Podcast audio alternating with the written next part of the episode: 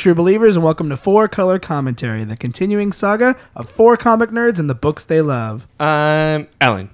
I'm Chewy. I'm Ian. And I'm Brian. Yay. Hi, everybody. Welcome to issue number 19. Number 19. Number nine. Everybody. So, welcome. Uh, we are we are reaching the end of our teens. We're almost in. We're almost to 20 something. We're getting there. But Uh. like, since we do this twice a month, pretty much only. Something just happened. S- Very magical. Something. Something Alan's very, Pokemon have been healed. I gotta go. Like Pokemon Center's texting me. oh Pokemon So- are real. So I, I, I'm assuming your argument is that since we only do we do it by bi-weekly, uh, we're, we're technically 40. Yeah, I was gonna make a joke about dog years or something, but I got Don't ever tell a 40 year old they don't look like a 20 something, especially if it's a lady girl. a Um, lady girl. Yeah. So, uh, welcome to does Four Color Commentary. If this is your first time with us, welcome to the Four Color Fortress with the Four Color Comrades. If you are a returning fan, welcome. We still need to come up with a cool. I think we came up with one, but I can't remember what it was. What? Uh, Human a- a- adults. A, fan base. Human adults. the unofficial four color comrades. I Yeah. don't know. I don't know. You're an Four color army. Yeah. Four- Oh. That seems a little. We'll, we'll figure it out. Four Color welcome. Foundation. You know what? No, you're a four, you're because we're the four color comrades. They're a four color cadet. That's what they're. go. Oh, They're okay. cadet. okay. That means they're in the army. we have to Oh. come up with other rankings then. That's true. Like as people. Like lieutenants. Yeah. Or s- four color colonel. Let's start is the- is ranking a- some of the the fans four that we color. currently The four interact color. with. The four color Let's see, colonel have- is like a a, a, a, me- a mega fan, Popcorn. a super fan. I guess we're gonna have to have some sort of contest. We have T-shaped visor. We have Adam Ryan Cools. we yeah, we got some. We got some people who like our show. We got some. Uh, we That's got about it. Adam we need. We need. We need four generals, and then. And then we, they each get a, a star designation. Right. Right. And uh, an element to associate with. So that way, as you climb up the ladder, you have to pick the opposite element in which to do. But I was watching Mega Man streams today. I'm sorry. I, yeah, I totally just went off a deep end. You're Cut Man. cut Man sucks. like, hey, this guy's got flames. That guy's got electricity. You have scissors on your head. It's funny, Alan, because you've been cut man from the podcast. Please leave. no, you guys got to keep Alan. I like him. All right, I like Alan scared, too. But Ryan. I, I, one episode can't go Ian's by. gone power hungry. I am mm, all the time. I'm like the power. I'm like the Galactus of this podcast. Just eating Galactus of everything. power. Um. So Except like like if if this podcast were a hometown buffet. Or something. It's true. Oh, do you love me some hometown buffet? Mm, okay, I know where I'm going after we record. Okay, so uh, there's one that right down the street. Uh, so uh, if this is your first Can I time have with a us, hamburger? this is your first you can time have with whatever us. you want. Chewy. Welcome, very welcome, welcome, welcome. Uh, there are some ways you can reach out to us if you like what we do. Uh, we do have a, a website, fourcolorpodcast.com. There you can actually do all the things I'm about to tell you that you can do. Number one, we always forget to mention this, but I'm going to make it a point in all of our podcasts to mention this. You can subscribe to us on iTunes and leave us an awesome review there. Yes, at that please website. do that thing. So please do that because when we see iTunes reviews, it help not only does it help us, but it lets you tell us what you think of the show. And if it's anything less than five stars, you're not our friend. So That's not necessarily the truth. that is true. Um, so uh, you can do that. You can also uh, follow us on Twitter. We do have a Twitter account. Uh, it's at Four Color Pod on Twitter, so you can follow us there. Uh, you can also email us, uh, fourcolorpodcast at gmail.com. Uh, and we also are on Facebook, so you can give us a big thumbs up on Facebook and like our, our podcast. We're also on Instagram now. That so is you true. Can see all our two pictures that we have up right yeah, now. we're gonna start uploading more pictures. We we did uh, well. Th- this this episode is gonna have a special edition to it, and Yeah. it, and you can see some pictures uh, from that special edition on our Instagram profile. So what's our Instagram profile, Chu? at Four Color Pod, just like Just like the just Twitter. like the Twitter. Consistency. Yeah, consistency. So that makes it real easy. Um, so yeah, that is uh, the business. Uh, kind of businessy. Oh, Like, also, you, you, you uh, teased it, uh, but yeah, we did get an awesome chance to do a Q and A, a live Q and A, in uh, I I think it was like a 300 seater movie Yeah, theater. They were mhm. saying at a Guardians of the Galaxy pre-screening um, with Sam Humphries, the author of tonight's episode. Uh, you know, Uh, we're tonight's talking about issue, legend. yeah. Yeah. well, tonight's issue, we're going to talk about legendary Star Lord number one. Uh, he's writing it, and we got to sit down and interview him in front of a bunch of peeps, and Yeah. we recorded that, and We that did. will be towards the end of this episode. So stay Mm-hmm. tuned. That's true. Yeah. So, um, yeah. So, uh, you can also, one other thing you can do if you like our shows, we do some other shows, uh, stuffandthingsnetwork.com. We are part of the Stuff and Things podcast network. So, check out those other shows, and there are more shows coming as well. So, uh, that is the business. One more thing in business. Oh. this is business cast today. Okay. Um, just so you know, we will be talking about Guardians of the Galaxy. Yes. In lots of detail. Now, Spoiler by alert. the time that you hear this, we will have already abided the uh, the, the, the law of Two twos. weeks. The law of two twos. weeks. Two weeks since the movie came out. You've had plenty of time to see it if you really, really, really care about it not being spoiled. Because we are going to spoil every bit of it. Yeah. We're going to spoil it like cookies uh, it, to a young child before dinner. Right. Okay? Wow. We're spoiling that's, the dinner. That's a high level gonna of spoil it like spoiling. milk? exactly. Right. Yeah, spoil like milk. like pouring vinegar into milk. yes. So, um, Making So- Or like that cool So, thing yes. that goes on the back of so, cars. so just so they go you know, so, so faster. if you haven't seen the movie, do yourself a favor, pause the podcast. We'll forgive you. Bad Go out to your local character. cinema multiplex, local indie theater, buy some popcorn or soda or beer if you're at one of those cool theaters. Or don't You know if you actually want to save money for once No, instead of spending but, do it. It eighteen enhances, it enhances the movie experience. and It's worth it. Oh, I'm sure. So, absolutely. uh, yeah, Just check it in. check out it. Guardians of the Galaxy, uh, and then come back and listen to the rest of the episode. Uh, so before we get into the episode, we want to let you know if it's your first time, we follow the Marvel Comics uh, sort of mantra of everybody every every issue could be somebody's first issue. So if this is your first issue, we want to let you know who you'll be spending your time with because these are long podcasts. So uh, we're gonna go around the circle and tell us uh, tell you a little bit about each of us. Alan, of course, alphabetically always goes first. Alan, tell us who you are. My name is Alan, and I like things that look pretty. I'm shortening it to that from now on. Alan's a big fan of art and comics. He's they have an to just they have to look pretty, They do. pretty. Pretty. So- Alan's Pretty Alan's what? pretty. They have to look pretty cool. Yeah. Ah, cool. Haha. Hey. Is it my turn now? Yes. I'm Chewy. Chewy. Um, even though the way I said I'm Chewy there didn't sound like it, I like things that are dark and gritty and grimy and bloody. Basically, if you're looking at it and like someone's getting their head kicked off or shot up to a million pieces and there's blood everywhere, that's my territory because I like things metal. It's true. My name is Ian. Um, Hi, hello, Ian. everybody. Hi. Um, I like comic books uh, with superheroes in them. So people who are do-gooders who dress up in costumes and fight evil and hug nice ladies, I guess. And boys, and boys, you know, there's and boys. So yeah, girls and boys fighting crime. That's what I like, and I like something about every book that I read. It's also important. Hi, Hi, Ryan. I'm Ryan, and I am a comicsaholic. Hi, Ryan. Oh, it's okay. We did that. All right, uh, say I- the thing. Yeah, say the thing. I like um, comic books that are sort of weird. Uh, I like comic books that are not necessarily the on the beaten path. I like comics as art and comics as literature. Uh, I think I'm contractually obligated to say that every time. Now. Hey, I think we have to Yeah. start saying TM after that, right? Yeah. Well, it's uh, it's yeah. I mean, I'm waiting to We'll hear talk back to our from the legal lawyer. counsel. Yeah, um, There you go. I like sci-fi books and funny books and kid-friendly books. Cool. All right. Well, that's all four of us. So let me tell you a little bit about our show. Our show is broken up into four segments. And this time will be five, but we'll explain that. So our show has four segments. Segment number one is Here's My Issue, where each of us bring a comic. We pick one that we like, and we all read it and get together and talk about each other's issues. Uh, Part number two of the show, we have is First Prints, where we read a classic uh, comic run, a classic graphic novel, uh, kind of a more modern classic, whatever we kind of deem as something that if you're new to comics, you should be reading.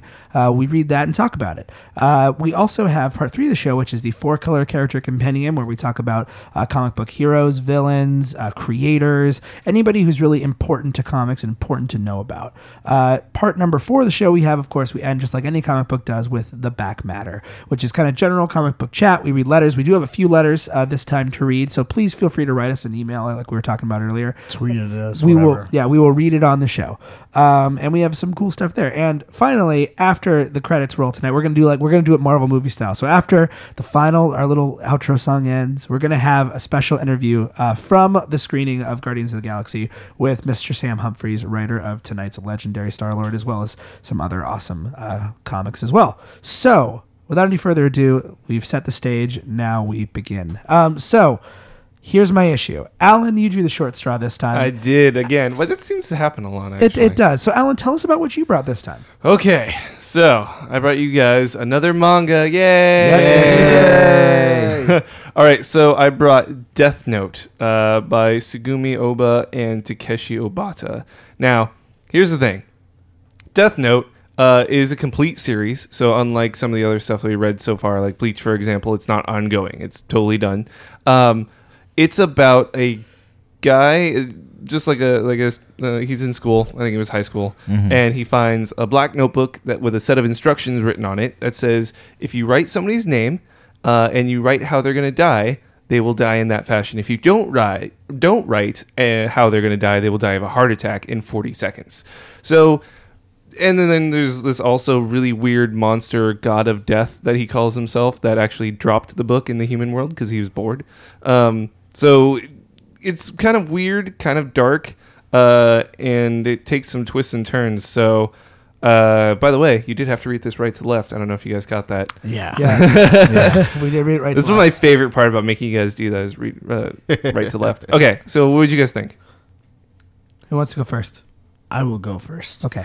Um, so this book is so metal. this book is so metal. Yeah, I think that's Oh, that's yes, why I wanted to bring this because I know we talked about it like six Yeah. episodes ago or something Well, like that. My my brother actually mentioned it one time to me. Like I was at home, um, you know, and he was just like, "Hey, um, so you so you're like into comic books now, right?" I was like, "Yeah," and he's like, "Cool. Well, you know how the like."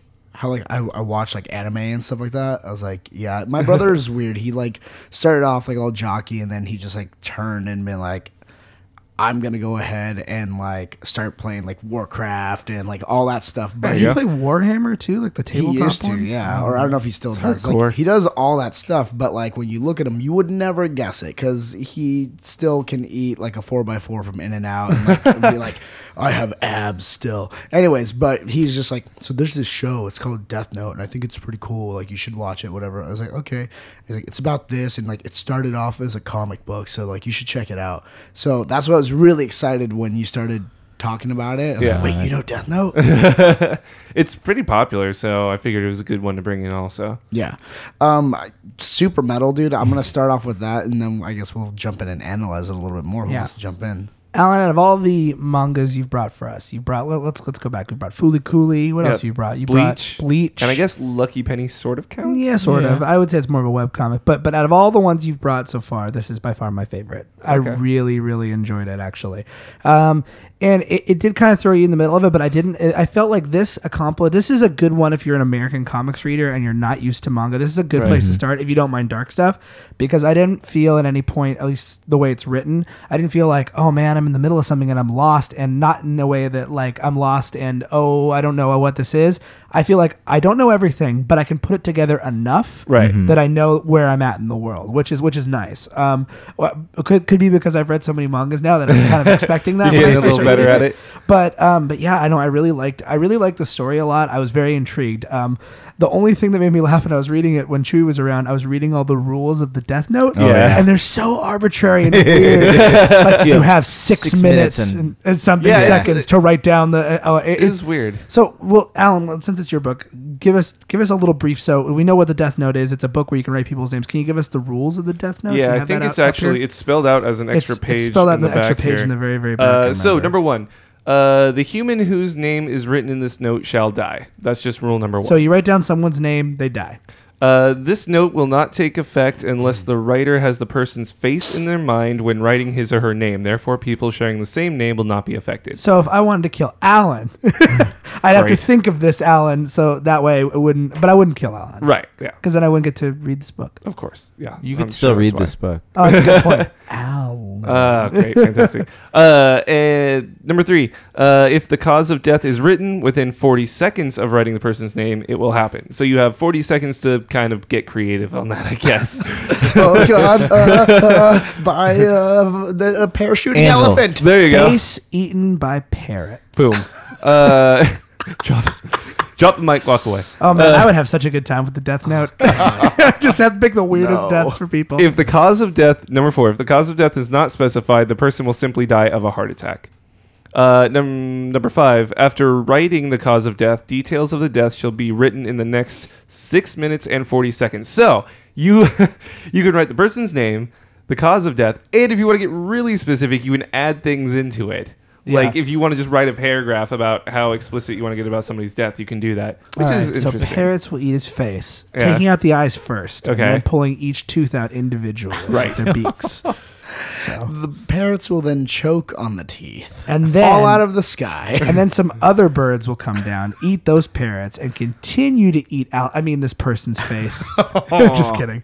No, I, I thought that was really clever and interesting. weird. That's the reason I wanted you to read it because I thought it was kind of interesting and clever to, to, to, to really establish rules. That shows a well thought out universe. right. That's the thing is once you write the rules, you have to stick to them. Yes. Yeah. and those rules yeah. and those rules play a big part later on in this That- series. Yeah. That's why I figured, you know, they actually exist there. It's not just arbitrary. I'm like, okay, right now we don't see it, but they're, it's gonna come, like something's gonna come back to bite them, you know, because of the rules or something like that. Right. Um, I loved the way that this one, I can't say his name, but the main god of death that we see, It's, is uh, depicted. Ryuku. Ryuku. Yeah.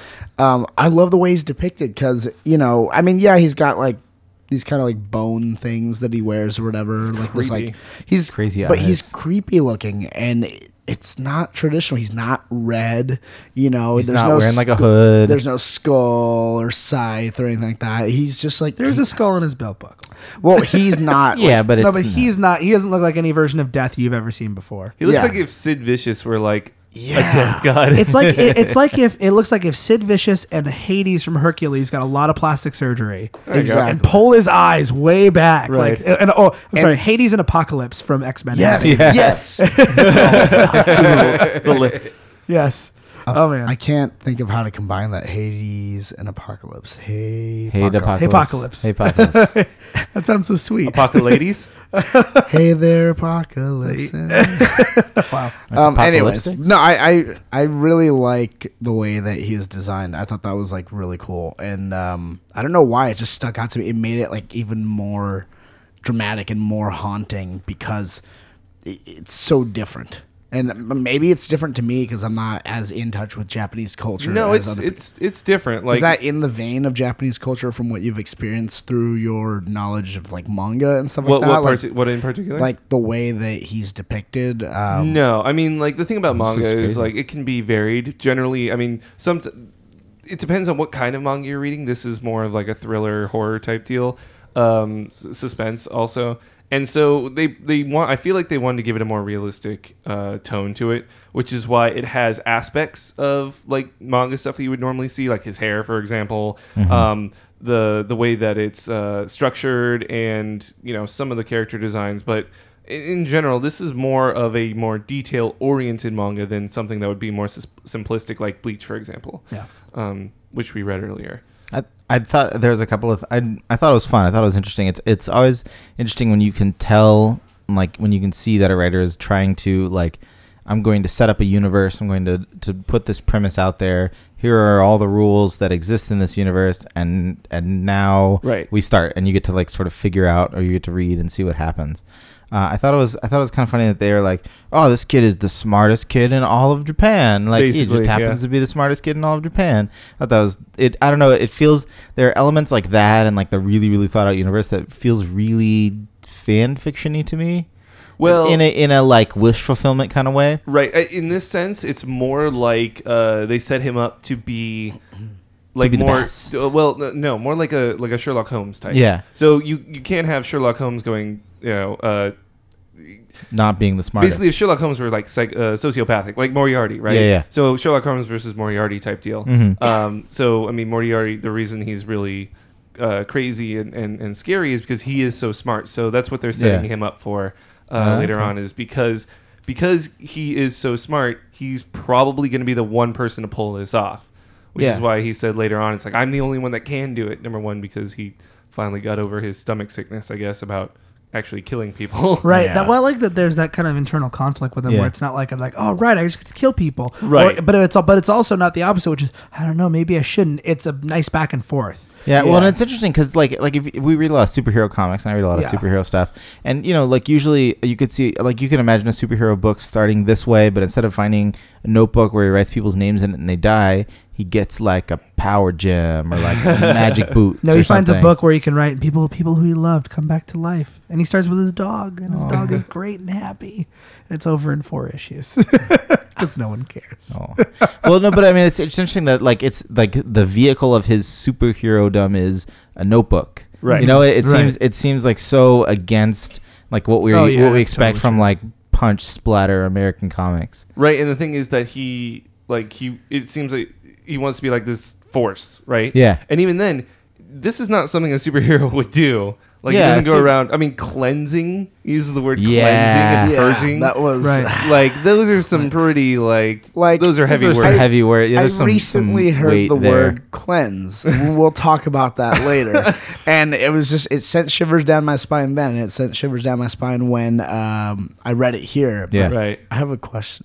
Yes. So when he's in the store and he sees that guy on the bike like hassling that girl, Right. um, he writes that guy's name down like six times, seven times. Is there a particular? Re- I didn't catch that in the rules. He writes like he because he tests it out. He kills one person, that Right. one Yeah. convict that yeah, was like in a school full through of the children. TV, basically. Yeah, where he was just like, okay, that guy, that guy's gonna die. Mm-hmm. He's not cool. And then he's like, well, that could have been a coincidence. I better try it again. Yeah. Which I thought like, oh man, slippery slope, slippery slope. But um, That's a good question. he question. writes actually. that guy's name like a bunch. But Yeah. I, did Maybe I- he hasn't read all the rules. Okay. No, he's read all the rules. Maybe he's just doing it to make sure. I don't know. Okay. Maybe- Yeah, he's Yeah. testing He's it out. So maybe Yeah. he's like because he sees he wants to kill him six times. Seven Okay. I just want no, I don't know. Seven Kill, the new metal band from Death Note.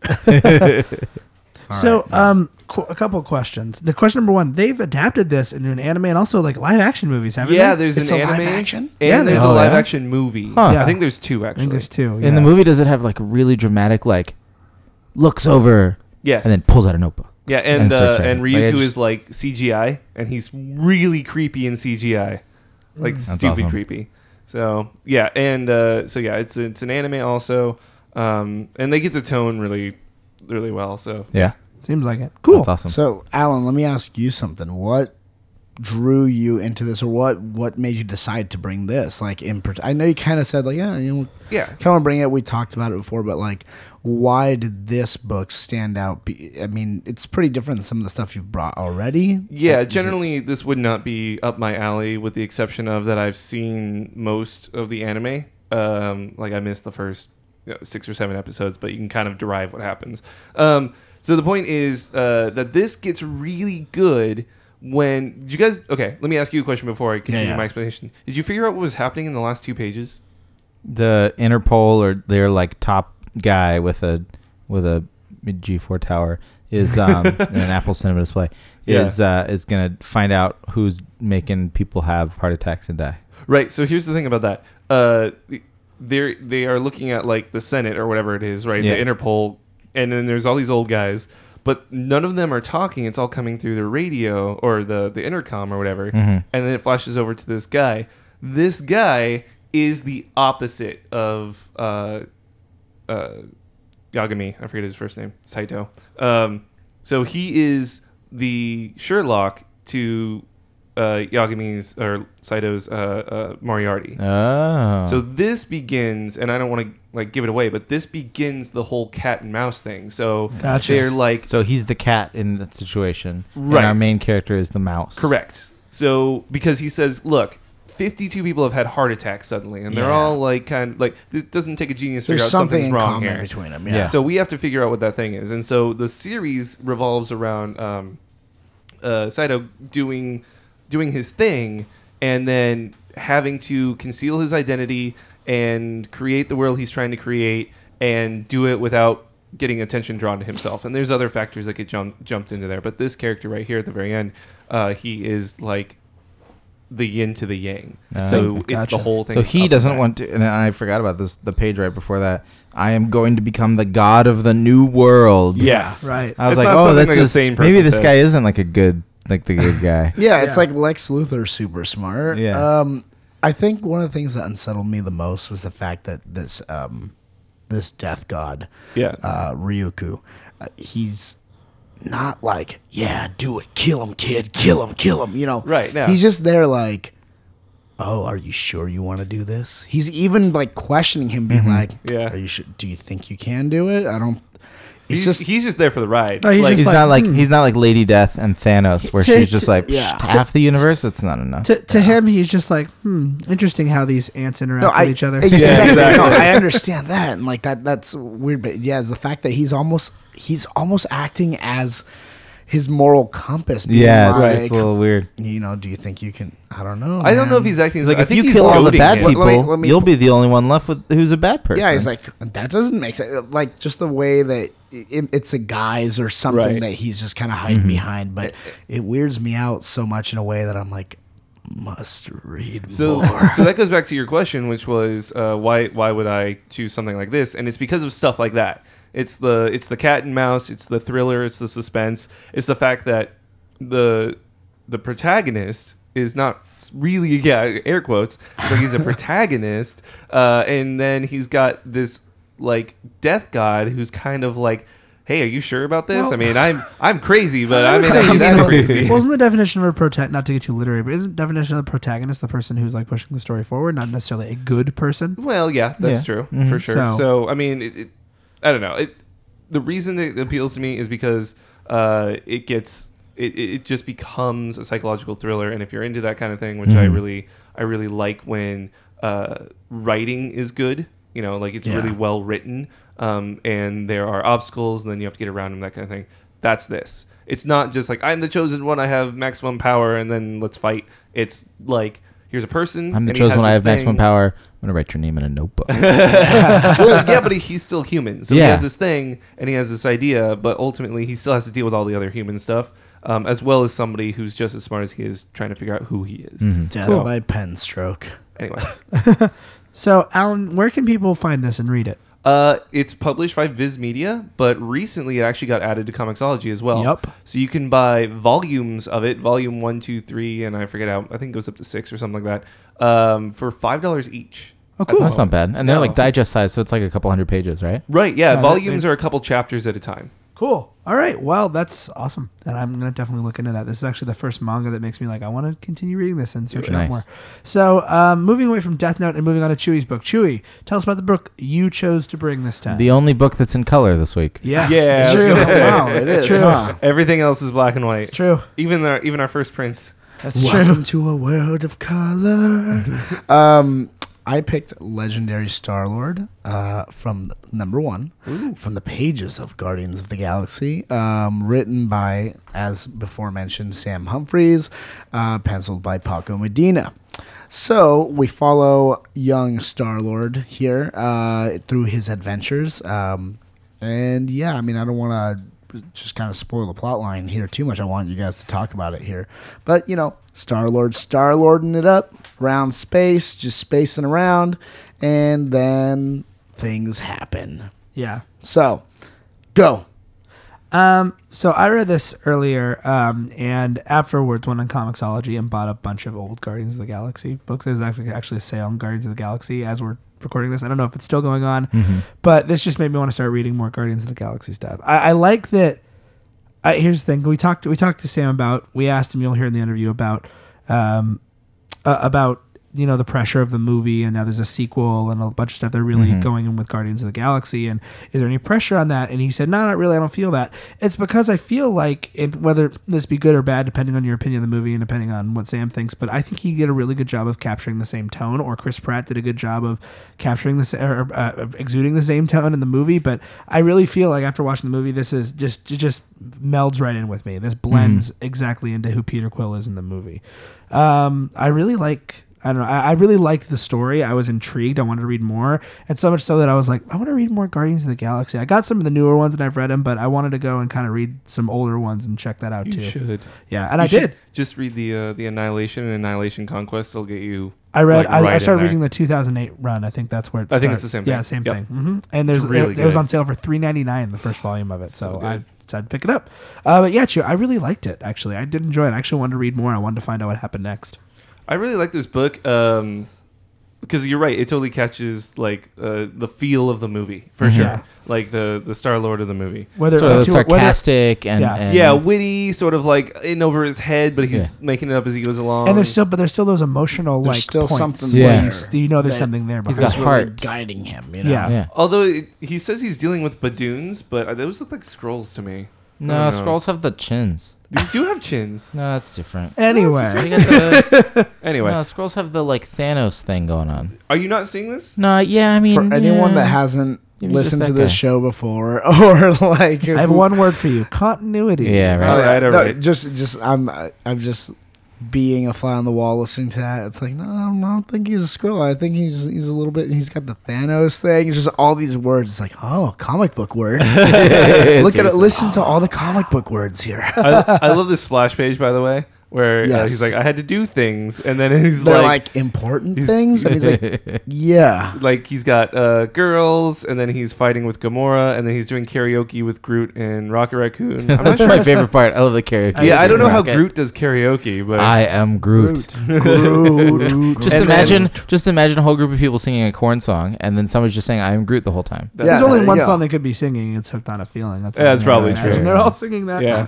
Uh, Um, and then another girl. Oh yeah, he's Um, with a lady, a lady girl down there. twice. Two lady girls in the two top, lady girls in the top, and then one lady girl. kicking some butt with I, Gamora. There. I like um, two. There, there's like what four splash pages in this book. There's a couple. Um, Yeah.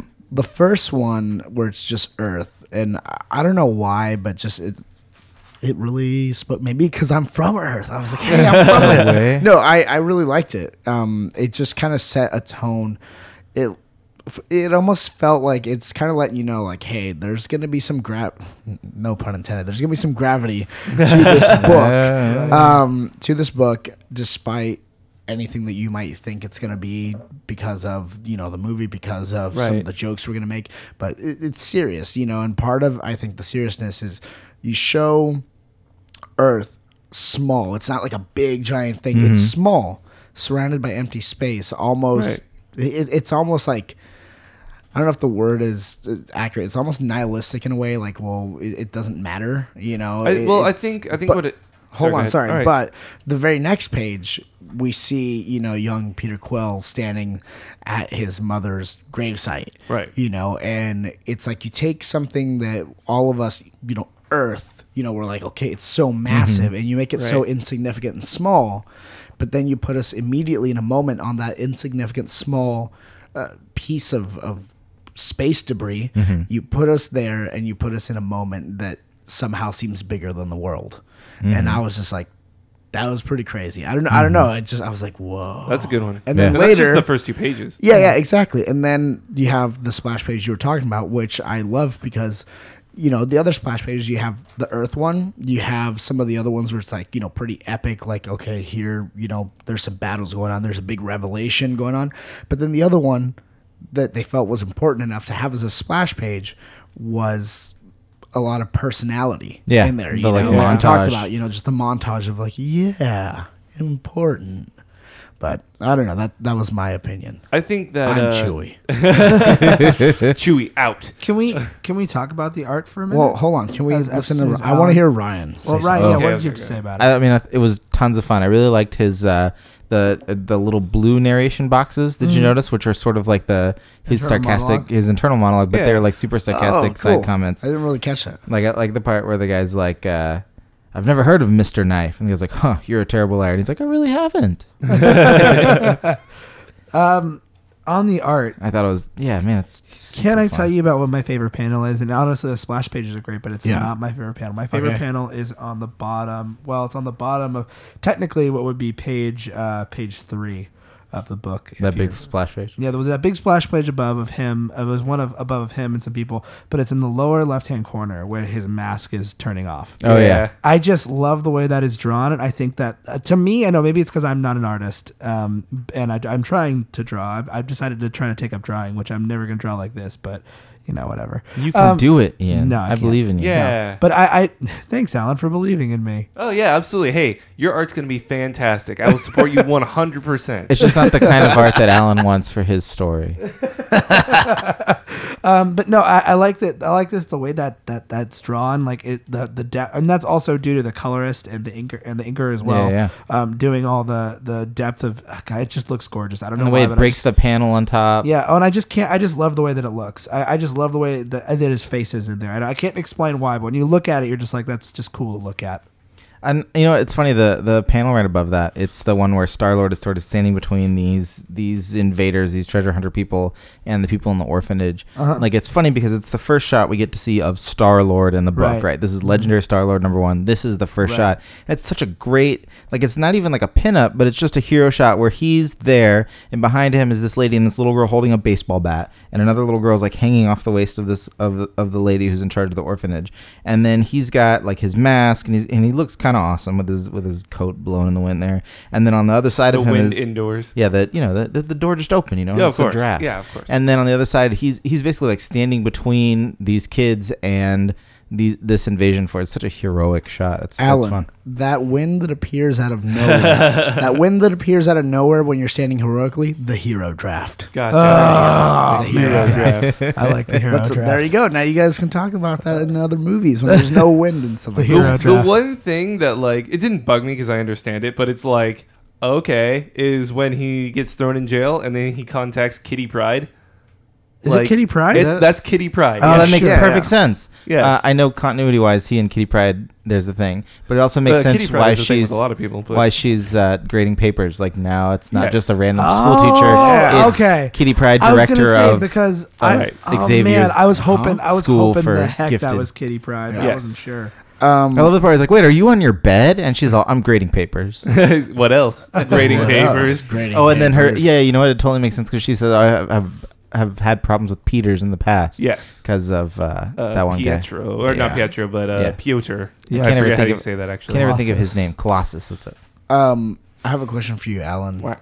Art, you're an art guy. Ugh. Talk art. Also, especially what do you because think of the art? when I I remember when I you were uh, when I said who it was done by, you're like, "Ooh," you made a little impressed noise, and I was Well- like, "Oh, okay, you're familiar with his work or something." Or If I recall correctly, Medina did some work on Spider-Man. Is that true? Uh, yes, think I imagine so. Because that looks I'm- very familiar. Yes, because that's where I know him from mostly. And this looks like the art that when I first started reading Spider-Man comics, which was Amazing Spider-Man three, four hundred, something like that, um, if I recall correctly. Uh, anyway, I'm, I'm probably way off, but the point is that that this looks a lot like that, and it's definitely Photoshoppy. Yeah. um, it's Mhm. definitely got a lot of uh, flares and uh, and lines and a lot of different gradients.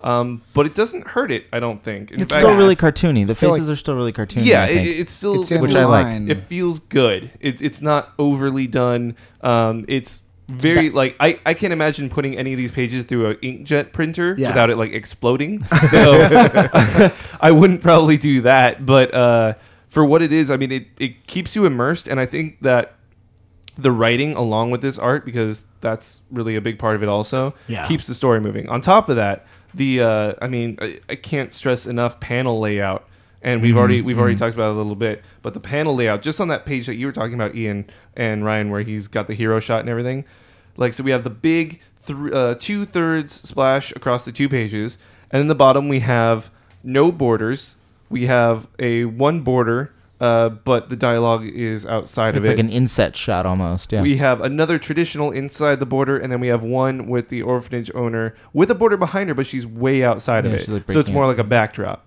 Like those four panels in in in their difference of layout is really interesting because you have to look at how it wants you to follow across it, right? So top left to bottom to back up to top and then back down to bottom and then you end over here in the bottom right till you turn the page again. Mm-hmm. So the way that they do that and the way they keep jumping around the scenery but keeping you like fixed in one point it, it's just I love it. Like it leads your eye really well across the page. and uh, uh, Black Beetle was a. Remember we talked about the way Yeah. the, those pages lay out. Mhm. This is a less e- extreme version. yeah, but it takes a lot of the, it kind of takes the same cues where Yeah. um, nothing is laid out the same way twice Yeah. that's awesome. so That's it, be, it feels cinematic in that sense That's rad, dude.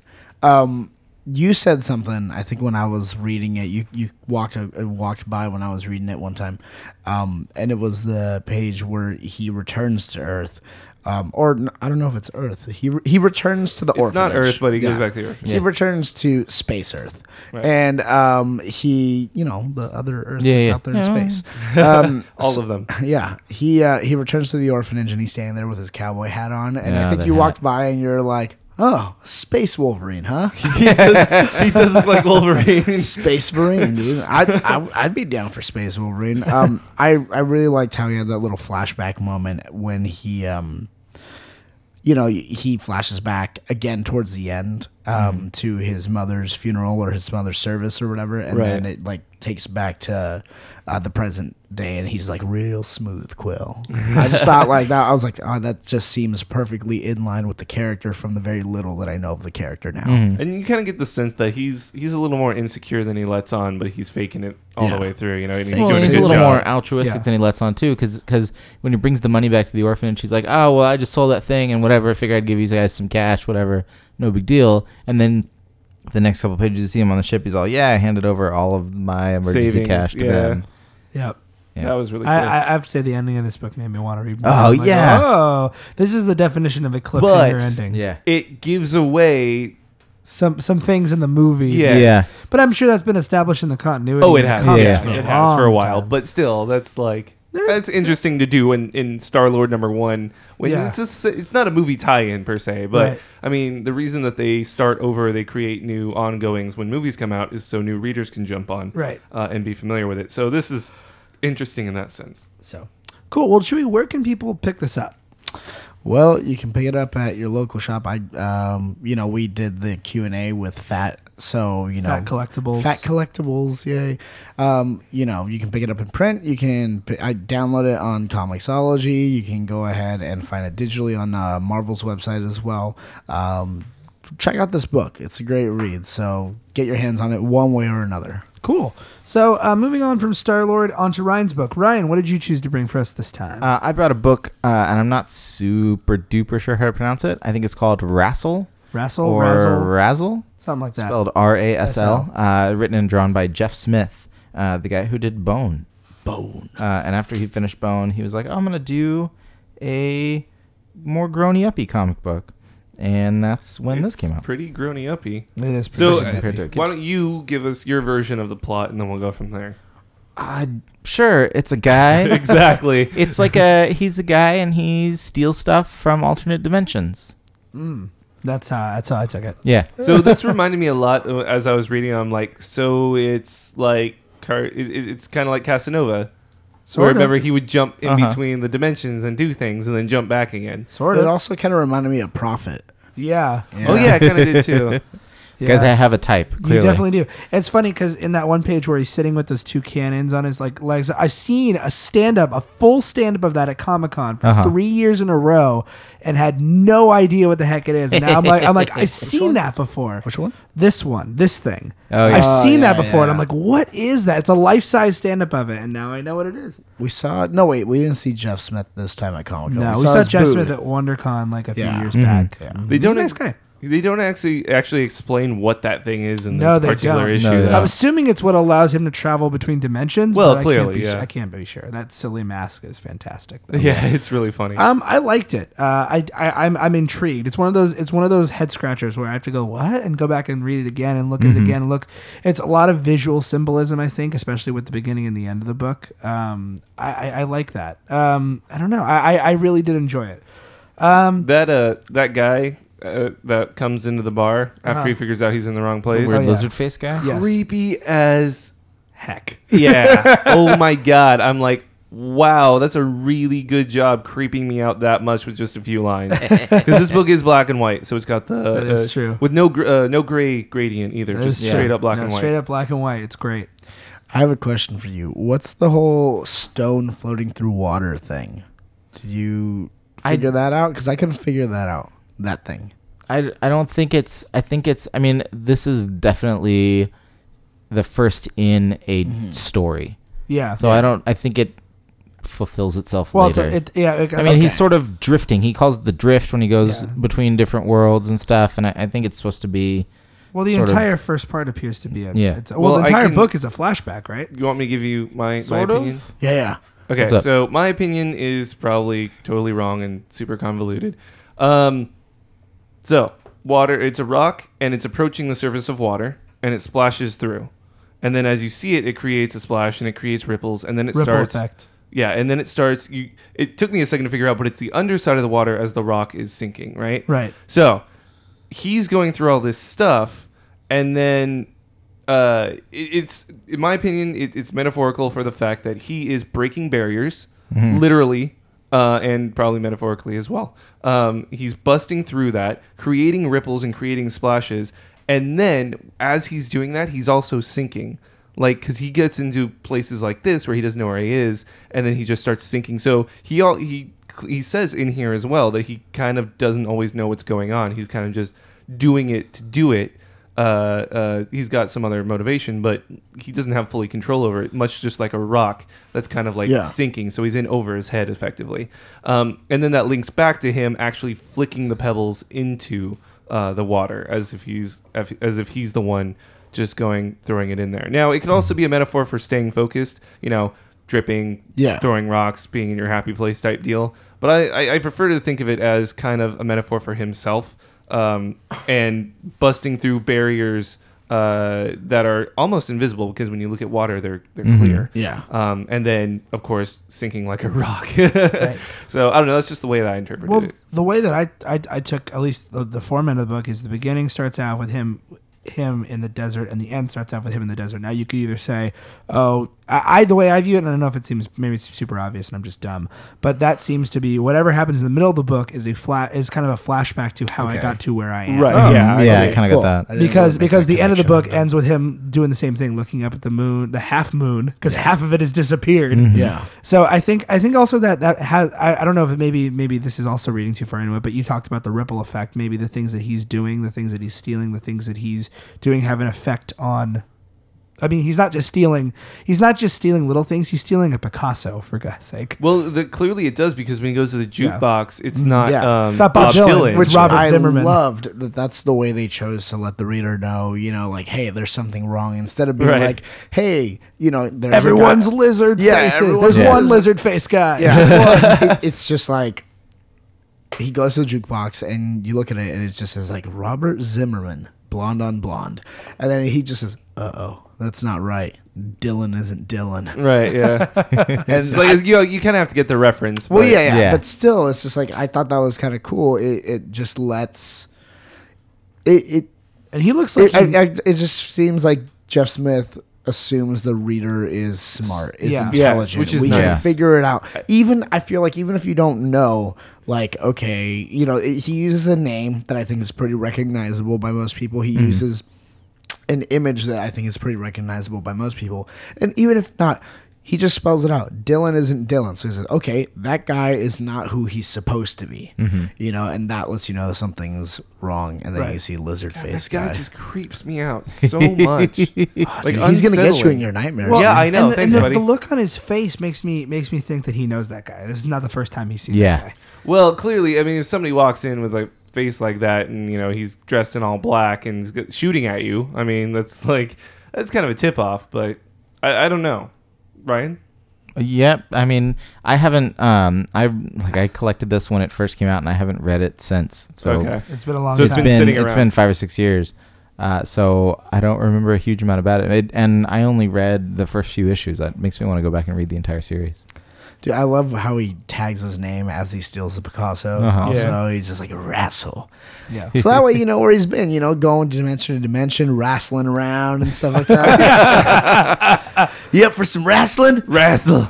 So let's talk about the art a little bit. Yeah. What do you guys think? I like it. I, I like. I mean, I like Jeff Smith's work in general. Mhm. Um, but yeah, I like it. It's interesting because it's on model, but at the same time, he's got a big head. Yeah, Yes, he he does. does. Like he he looks like this guy would be like five seven. yeah, you know, like, not a tall guy. Not a tall guy. Kind of definitely bulky. Get that. But he has like a big head and a finally lot of hair. Somebody to look up to. I can be comics. wrestle. I don't know if anybody's gonna. Get, I don't know if anybody's gonna get this reference, but uh, Tomba, Yeah, I could see that. Yeah. Tomba. Yeah, yeah. mhm. Okay. I- I'm glad one person gets it then. Explain. I Explain. it. Tomba is a video game from Explain. the Nintendo Super yeah, Nintendo I know what era. you're talking about. I, I was like, you look familiar. Why can't I place you? And That's, just why. every time I look at him, like black haired Tomba. Yeah, Yeah, I'm look up Tomba.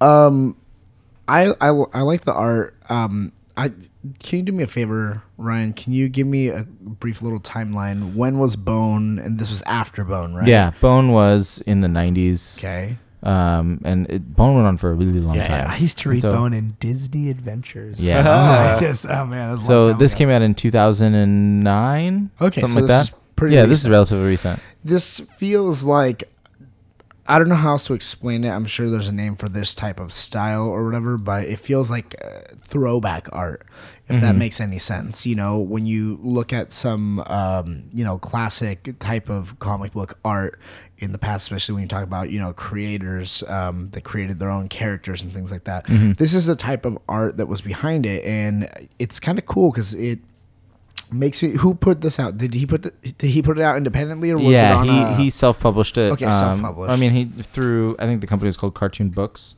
Yeah, so it's basically just him doing it. That's well, crazy. I, I love it because it just definitely has that feel. I don't know how to explain it. it, it it's kind of inspirational for Mhm. me in a sense because it looks like something, and, and this is not don't you know don't get it twisted. This isn't saying it in a wrong way. It looks like something that was made by one person. It looks like something that Right. was written and drawn by one person, but that also includes, you know, the care and the, uh, you know, just pouring your entire self into this and seeing it like this and seeing it and holding it in my hand right now, looking at it. It just, it's kind of inspiring because it's like, cool, this is 2009 and this comes out this still happens it's Mm-hmm. not like that that time period is done and you have to know you know photoshop and you have to know this and you have to No, know that not. you know it's like you can still do it and granted he's done a lot of stuff you Mm-hmm. know in the past he's well established you know there's no taking that away but he chose to do something this way Mm-hmm. and i think that's really cool Yeah, that that speaks to me yeah. And and one thing because I, I think I, I read it digitally when I reread it, but I went back to the original. The it's printed. It was originally printed in like off-white paper, so it's not quite. It's not just stark black and white. It's the paper is a little more warm. It's kind of yellowy.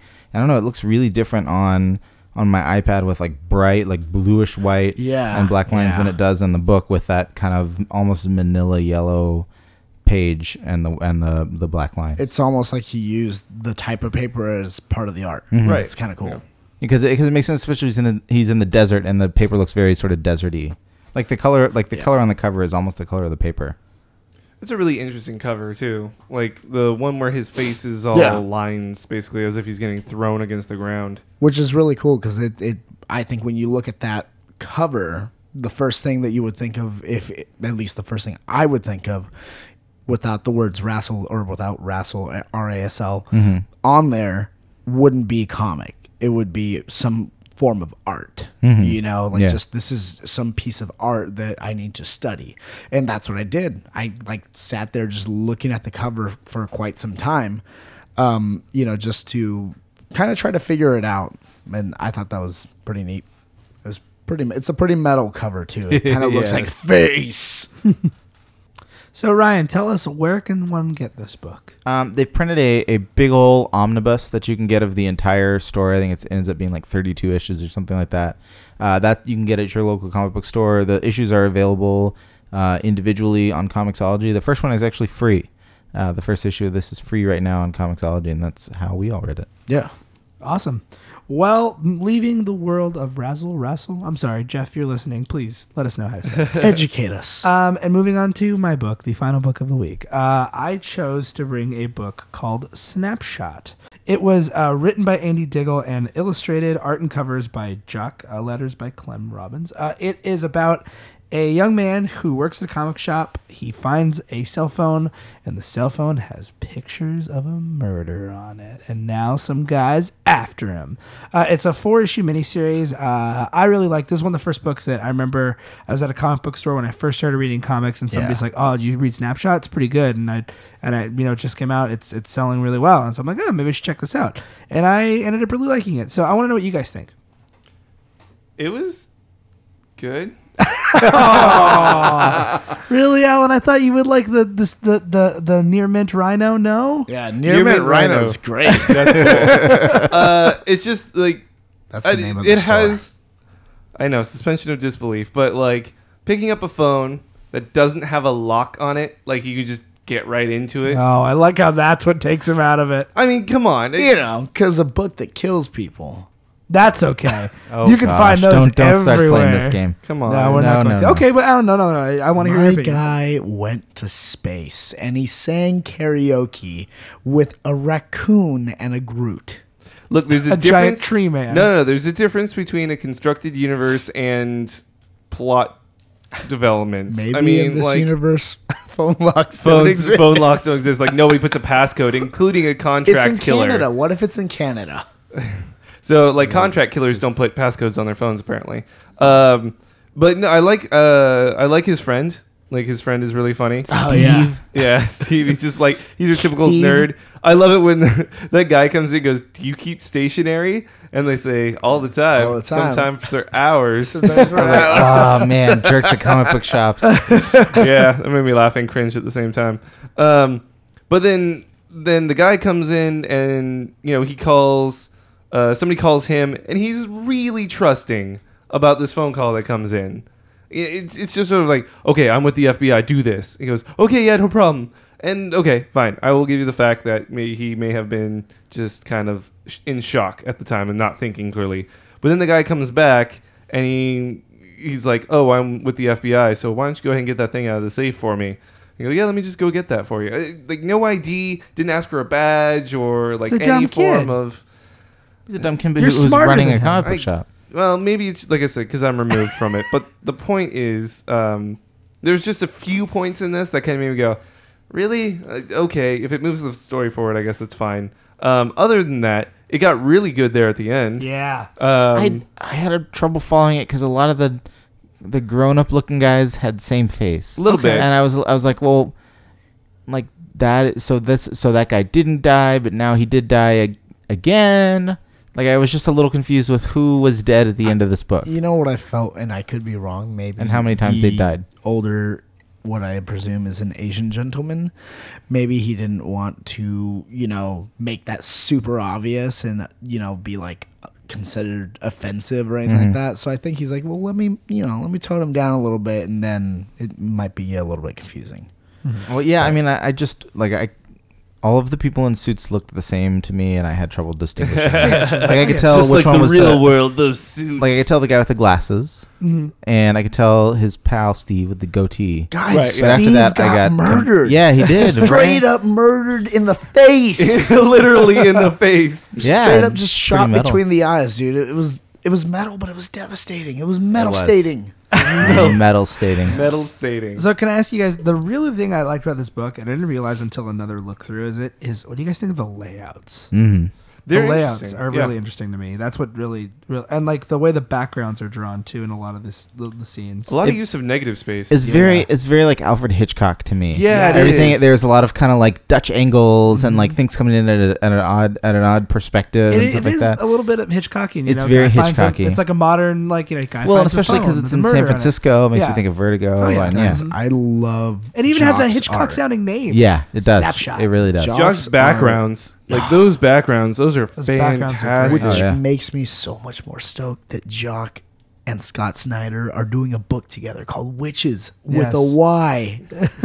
Witches with a Y. Okay. Like W. I just feel like that'd Why? be great. Okay. Imagine the writer of like you know the Wake and like you know well for you not really we haven't read Batman on here Right. but you know we read the Wake Mhm. we've seen Really Jock's like The Wake. artwork boom just mashing the goodness anyways back to this book um yeah dude it was crazy because I'm like okay cool well you know we spent a lot of time with Steve hmm he's not gonna kill Steve and he straight up killed Steve He Game of like Thrones style. But he, Yeah, that, other guy, that other guy had died before. He'd straight up been shot in the and, and that's the thing. I had that. I had that like moment too, where I'm like, "Oh God, he killed Steve," and then I was like, "Wait a minute, Steve. did he?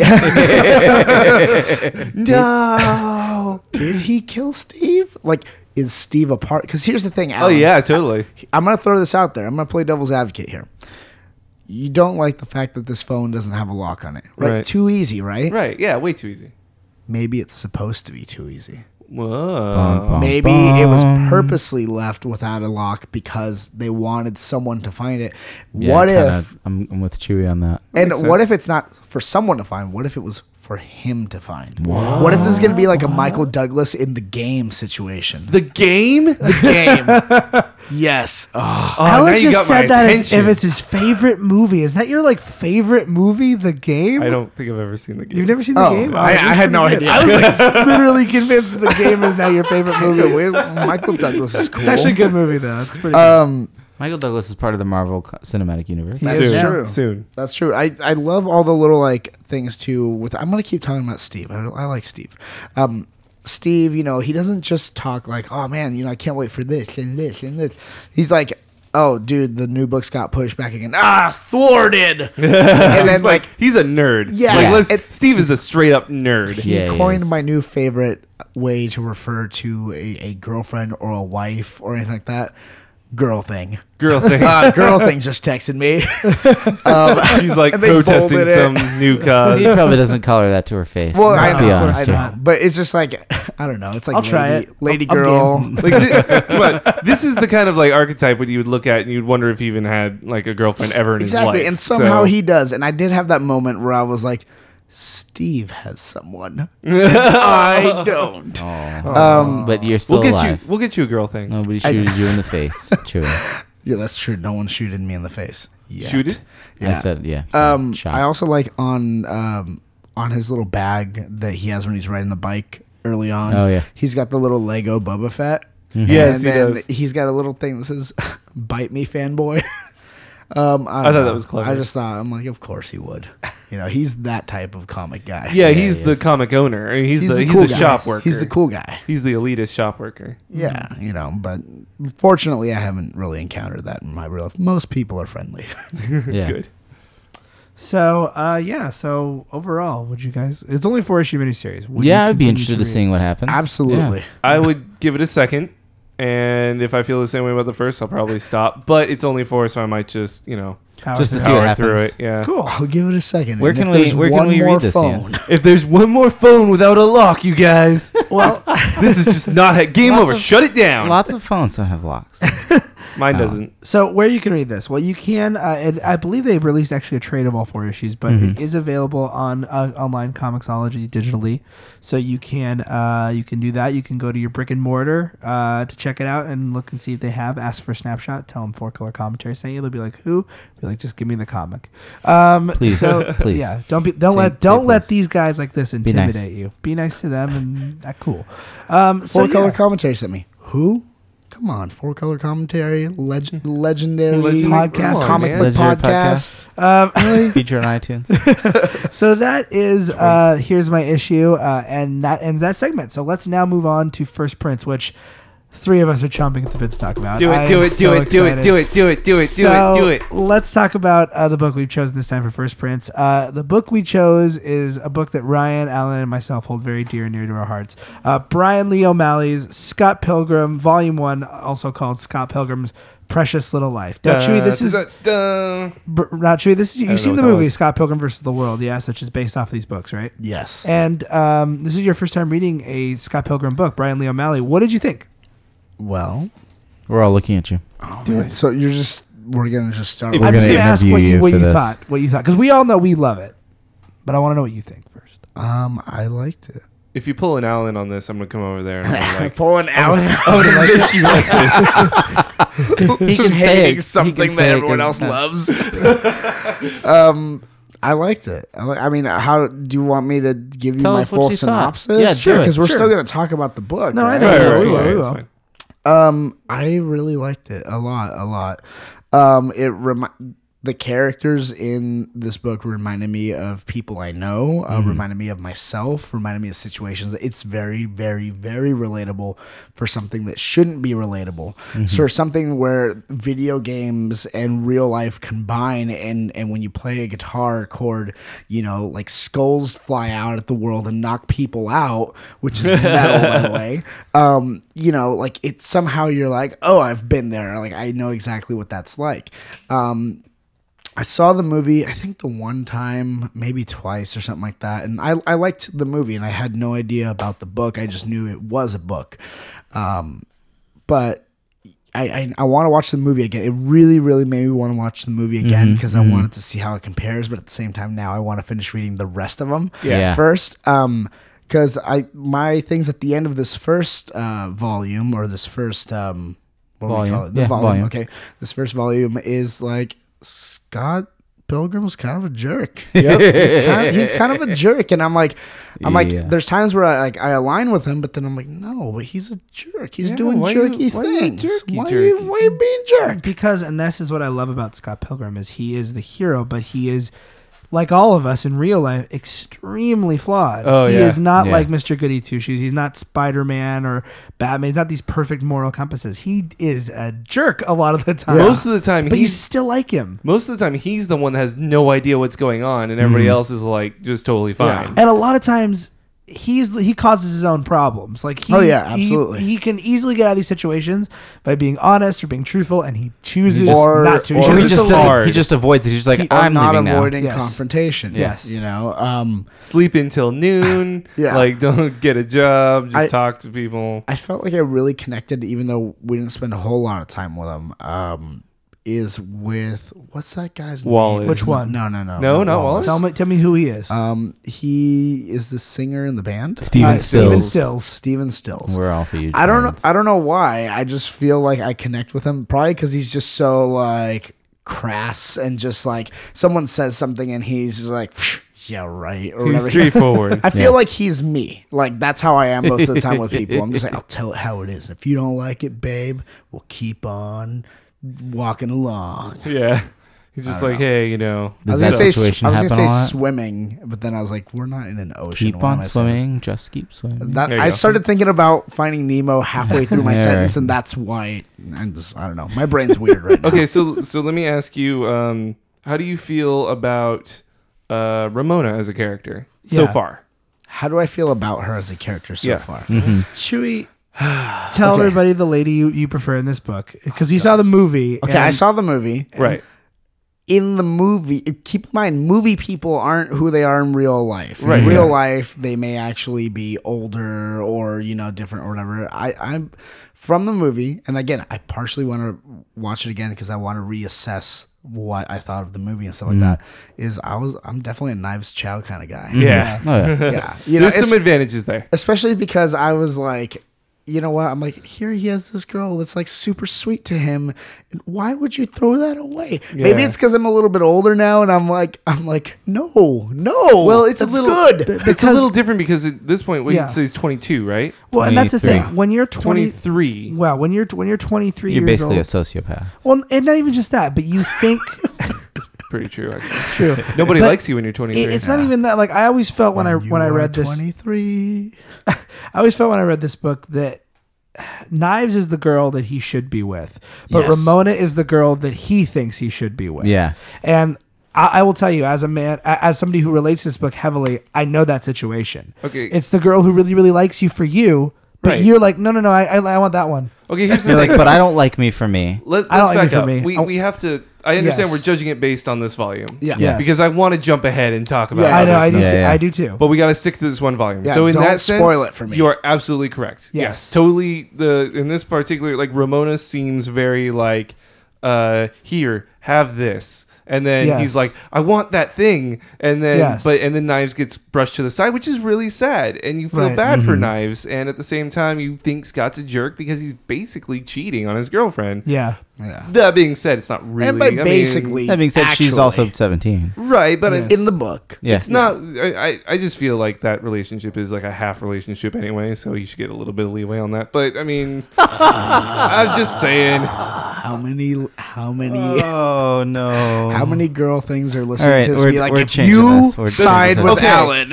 So, If you if you really have a problem with it, just tweet at me and then All right. we'll we'll argue it out. But the point being, what's your Twitter so that way they, they can harass you and not the show? We don't want to know these angry. just Chupacabra? C No. H E. No, no. so, so, um, Ian and Alan and Yes. me, obviously, we read this a bunch of times before. Ugh. Um, this was different this time I read it. It was Yes. different. It was a lot different.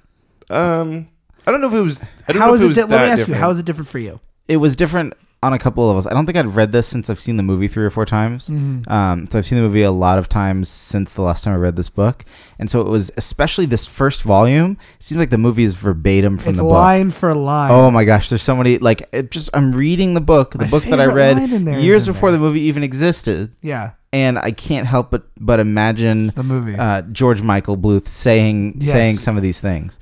I can't help imagine Kieran Culkin saying the best line Yeah. ever. Right. Yeah. Guess who's drunk? I guess, Wallace. Wallace. You guess, right. like stuff like that. And, but then, but then the other thing is, um, having read the entire series a Yeah. couple of times, Mhm. like looking back, there like there are characters that I want more of than I end up identifying a lot more with, like Yeah. Kim Pine. Yeah. Oh. Right. Like I, the first time I read this book, I want and more Chewy, Kim I'm Pine sure in the movie.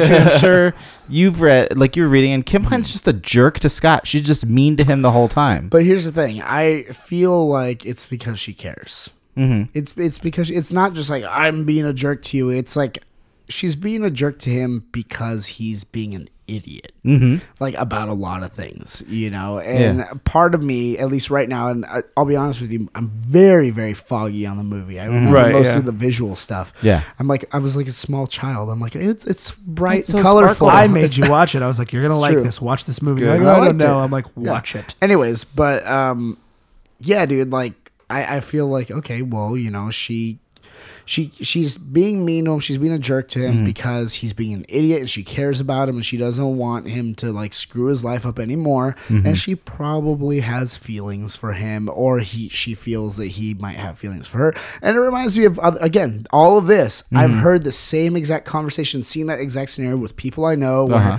it's like, oh, okay, well, yeah, you know, like in my band, but like there's this like you know person, Right. and like you know, it's just like this whole situation. I'm like, sometimes you know, I'm reading this as um as a reader and just being like, Scott Pilgrim, you idiot, just get your life sorted out, Right. You know, Your life had a face. Be Be like- like punch it.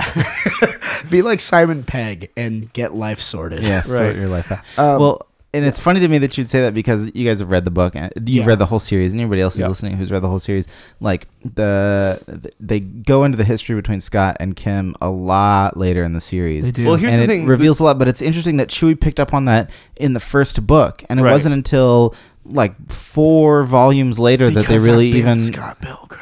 but it's I, I just like I think it's impressive that Brian Lee O'Malley baked that like Yeah. element of the relationship in it so early where on one level it's like oh she's just a jerk. But if you read into it you already can anticipate what's going to come hundreds and hundreds of pages of comics later. And and I and I think the main difference between the comics and the movie is the comics give you a lot more backstory. oh yeah. They can dive right into each of those characters, so you start seeing connections there that you wouldn't notice just by um, seeing the movie. But I totally agree that yeah, the fact that Chewy can pick up on that so quickly, that's really interesting. So I'm smart, guys. you are Chewy Let's, good uh, job maybe I know we haven't even t- we haven't like gone over the premise even Yeah. of this book Go yet. the If, Go listen, let's put it this way: if you don't know what the premise of Scott Pilgrim Don't is, be then elitist you should right now. you should Hey, read hey, it because you it's should super read it good because I don't really want to give it away. Like it's so Broad premise. broad premise. Scott Pilgrim, young twenty something, in a band called Sex Bob-omb. Awesome. this name is for a not broad premise you got really really detailed really Hold on, he's he's seeing a girl, seventeen year old girl. He's dating a seventeen year old girl named Knives Chow.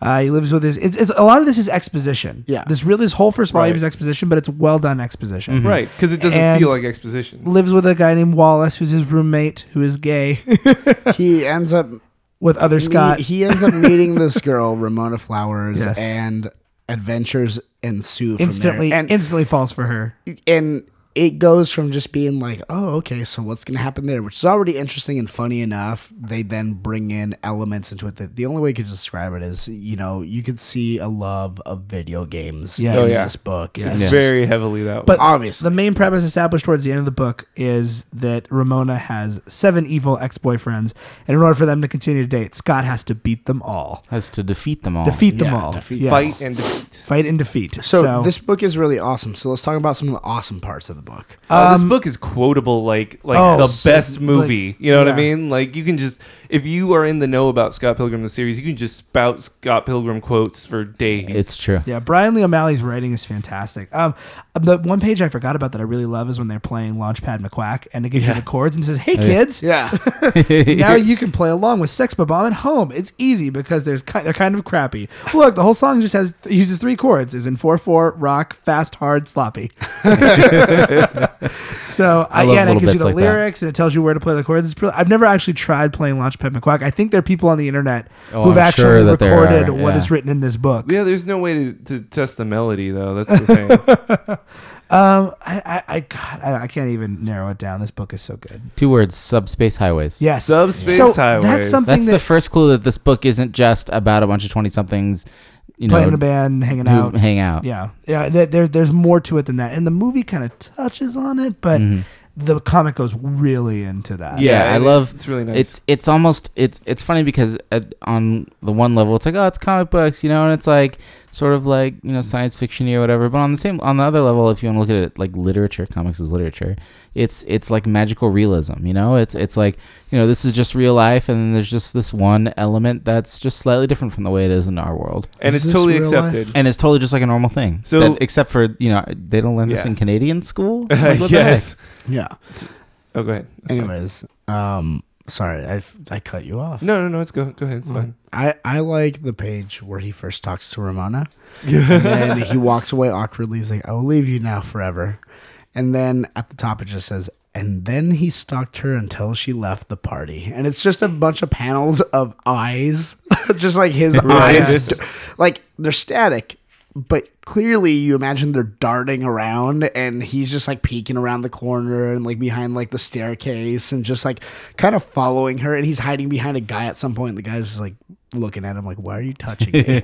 um, just cause like, I mean, I think like we've all been there where we're like, oh, there's that one cute girl or whatever, you know, and then like instead of talking to them or like you say something stupid and you walk away, but instead of just walking away, you're like, oh, there she is. She's going over there. Oh, okay. Uh, what do I do? Yeah. And you're just like so awkward. You don't know what to do with yourself other than just like look at them for like ever. Um, I also liked the um, Professor Xavier's School for Talented, uh, for Gifted. You. Oh obviously Yeah. you didn't go to Professor Xavier's School for gifted you yeah. Um, One of us what- did. One of us did What was didn't. cool is the fact that like when I first saw it before they even make mention of it, I was like, is that a is that, a, is that an X Men patch on his jacket? I live in Southern California. yeah. And I would have no need for this ever, Oh, but yeah, I want totally a blue do. parka with an orange interior with an X Men patch on it. I used to have that parka, but it was too big for me then, and I think I got rid of it. I, I- bummed Aw. because it was perfect. It was when I was Scott Pilgrim for Halloween one year. He used to have a plum obviously tree one of us too. is Yeah. a total nerd My my parka. did you make that patch yourself I, I don't have a answer parka that. with fur with Yeah. fur lining on the hood. Oh, gosh. because My- it looks like a It Scott doesn't ever Pilgrim get bu- jacket. below 50 degrees. I I know, but. I get cold easily, and it looks awesome. And also, you can like, there's this thing called style, guys. Uh, Yeah, Um, clearly I don't have it, but yeah, Dude, this computer claims I have mail. oh yeah, I like the whole internet. Dude, thing. now I'm Can reading it. let's I all love just- the way that email is written because it reads like it literally reads like one of those like I am a Can't get a Nigerian word out. prince. yeah. Dear Mr. Pilgrim, it has come to my attention that we'll be fighting soon. My name is Matthew Patel, and this is um, boring. This is so boring. No, you know what I love is um is and they they sort of do this in the movie, but I just love the way it works in the book is the titles. Oh the, yeah, like the titles on the pages where it's not really titles, it's not really narration, but it'll just be like eventually. Or then my favorite one is is the one where he's asking her if they want to go hang out, and finally she's like, he's like, okay, so yeah, eight o'clock, and then the next page is her waiting for him, and the title on the top, so yeah, yeah, so yeah, so good. So, It's just yeah. perfect. Perfect. Brand, Brian Lee O'Malley has a really good way of like creating narration out of just just conversation. like Yeah, out of he words. really does. It's it's not like expositional like uh and thus the heroes moved forward into you know five hours from now. It's just like so yeah, this happened. Mm-hmm. And like he's really good at doing that. Um, I found the same thing in Seconds also, which I read recently. Oh, I didn't read that. man, we'll talk about. I Second. also- we'll read seconds. At I some like when on the they break down ownership in the apartment. Oh, yeah. Yes. Well, I mean, you know, it's funny that everything. Chewy is- called me the straight Wallace today because in this house I own everything. Yeah, basically. True. Um, straight totally Wallace. hey Ian, what's the uh, what's the website for Amazon.ca? Um, well, I mean, you know, it's funny because Wallace owns everything, and you know, the only stuff that like Scott owns is like his parka, his pile of dirty clothes, and Doesn't even that's own his toothbrush. Yeah, and um, the what the one that I really like though is the lame poster. Yeah. that Scott owns. Oh yeah. Not because it's a lame poster, and because oh he owns a lame poster, because we have all seen that poster a million times everywhere. And I don't know about you guys, I don't know where that poster came from, what it's of. It just like a, it, just like materialized when I was in college. I would just see it Yeah, like it when I was in college. It was everywhere. It just came up. It's just like this one picture of these two people like lying face to face, like on a bed. Like it looks like I love you. Like that's what the poster looks like. And you know the one that I'm talking about. It's just two people like really close on their faces. And I'm like, is that an album cover for something? Is that like some band I should know? And no, it's just apparently a poster that exists for the sake of being a poster. But you all know it. Have you thing, have you yeah. looked at it? yeah. Uh huh. Did you I guys know exactly which poster it is. No, I don't know which poster it I've is. seen Really? that I before. haven't seen it. Do you used to have it? No, I never had. Oh, it, I no. thought you said you used to but have it. no, I, I definitely saw it when I was in the dorms when I was in college. Oh man, yeah, it's just I don't know how to describe it. I'm like, what is that poster and why does it exist? This Uh, dialogue is so good. Can we talk about just real relishing in it. quick? Uh, can we talk about the art? Yes, absolutely. No. I, Of course, I uh. I, will- I will say this one thing, Alan, and I, I, I will say this, and I know you're probably gonna go with it. And I love Brian Lee O'Malley's art style. Like Right. I love the heck out of it. It's amazing. and, and and I don't mean this in a negative way, but this is the kind of comic that you need to be making. This is the one. Okay, so this is yeah, I, I totally agree, and this is exactly what I would be creating if I had any sort of creativity in me like Brian Lee O'Malley has. But uh, no, I I love it because even though everybody has the same face shape, nobody has like really same face, with the exception of maybe Scott and Young Neil. But I think that the idea is that they're supposed to be looking some that they're supposed to look similar. I- I, always I- sort of got that feeling. Yeah, no, I, I think they're supposed to also, but you can still tell who everybody is. Yeah. I mean, it's not like they all they all have very particular hair and dress styles, and even they all stand differently. Also, like Wallace looks more uptight than Scott does, so he stands up straighter, etc. Um, and it's very like just cartoony, but when you get to like the end of the book with the fight scene and everything, it mm-hmm. looks awesome. right. So Yeah. even though he didn't change a thing, it just goes from being oh this is It cute to being fits. this is awesome. It just Yeah. fits the style of the book. Like everything works together perfectly. This kind of you know ties in for me um, with Rassel in terms of the DIY ness of it. Yeah. Um, which is awesome because where it, it looks and, and it's not to again it's not a knock at you know the art style or whatever, but it looks like I look at that and say, hey, I could do that. Like I could draw Right. that and like I would sit down and let's say try to replicate this and be like, oh, I cannot do that, you know. But um, it gives you that little bit of a motivation as someone who wants to make comics, who wants to be an artist, who wants to be a writer, to say, you know, here's a book about stuff that has happened to all of us. And not even like, oh, but they worded it so you know, like in in this prose or whatever. It's like, no, he talks like a twenty something, Yeah. Yeah. you know, jerk who's in a band called Sex Bob-omb, you know. so it, it it's like you kind of read this book, and I know afterwards I was like, oh man, like I want to just kind of start doodling stuff and like mm-hmm. drawing words next to them and not filtering myself because I feel like one of the things I do a lot is I filter. I'm like, I want to write something, and then I'll be like. No, that doesn't sound cool enough, or that doesn't sound professional enough. You know, I need to work on it and edit Yeah. it and draft it. Yep. You know, and I'm sure all of that happened, but it doesn't come. It comes off so naturally to where I'm like, you know, it just it, it, It gives me feels it gives me a little spark to be like, you know what, like just do it. Stop being a jerk and do it. I, I I mean, so the first time I don't know if you guys want to talk about this, but the first time that I read this, um, I was it- it- a couple of months into my relationship with my girlfriend, and a couple of months or a year ish. And I'd read a bunch of manga. So I was like feeling all like, yeah, I've been reading web comics and manga for a while, so I'm really into comics, you know. I know about Spider-Man and that kind of thing. So, you know, I'm pretty cool about that.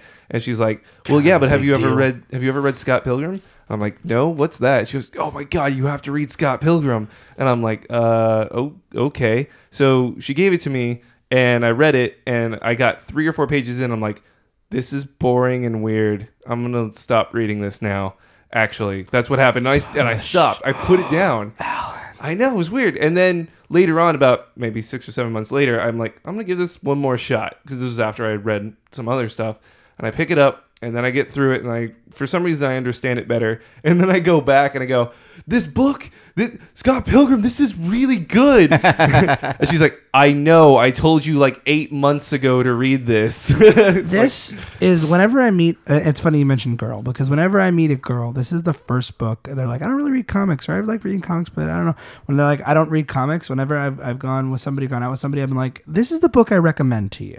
Like, if you want to start reading comics, and not because like, oh, it's relationshipy, but I don't know why. It just it, it's the humor in it is so well done. It's it's it's a small manga form, so it fits great in a purse. Um, no, but I, I just really like it. It just seems like something anybody can jump in on and enjoy, and it's it to me doesn't feel very. I don't know. It doesn't feel exclusionary. It Right. feels like anybody can read this and Yeah. love it and enjoy it. Anybody who's like in our age bracket, you know, and even older. I mean, I my my parents saw the movie, loved it. They're like, "This is this is awesome. This movie is great." So, and they're far older than I am. So, Dude, it's funny that you mentioned girls right now. Um, so I, th- I think I'm gonna men- I'm gonna tell like my cousin to read this, um, because she mentioned. I think I told you one time. She mentioned she's like, oh, like I kind of want to start reading comic. What should I read? Like, and I was like, what do you like? She's like, I like Thor, and I'm like, I'll get you a copy of Thor one just because whatever. But did I tell you guys um the story that just reminded you know kind of chain of thought thing? Um, my other cousin, her sister um, she in her English class, um, at I, I forgot where it was, but she goes to a, or she was at a JC at the time, um, and their assignment was, you know, they were gonna study uh, a graphic novel. Did I tell you guys about that?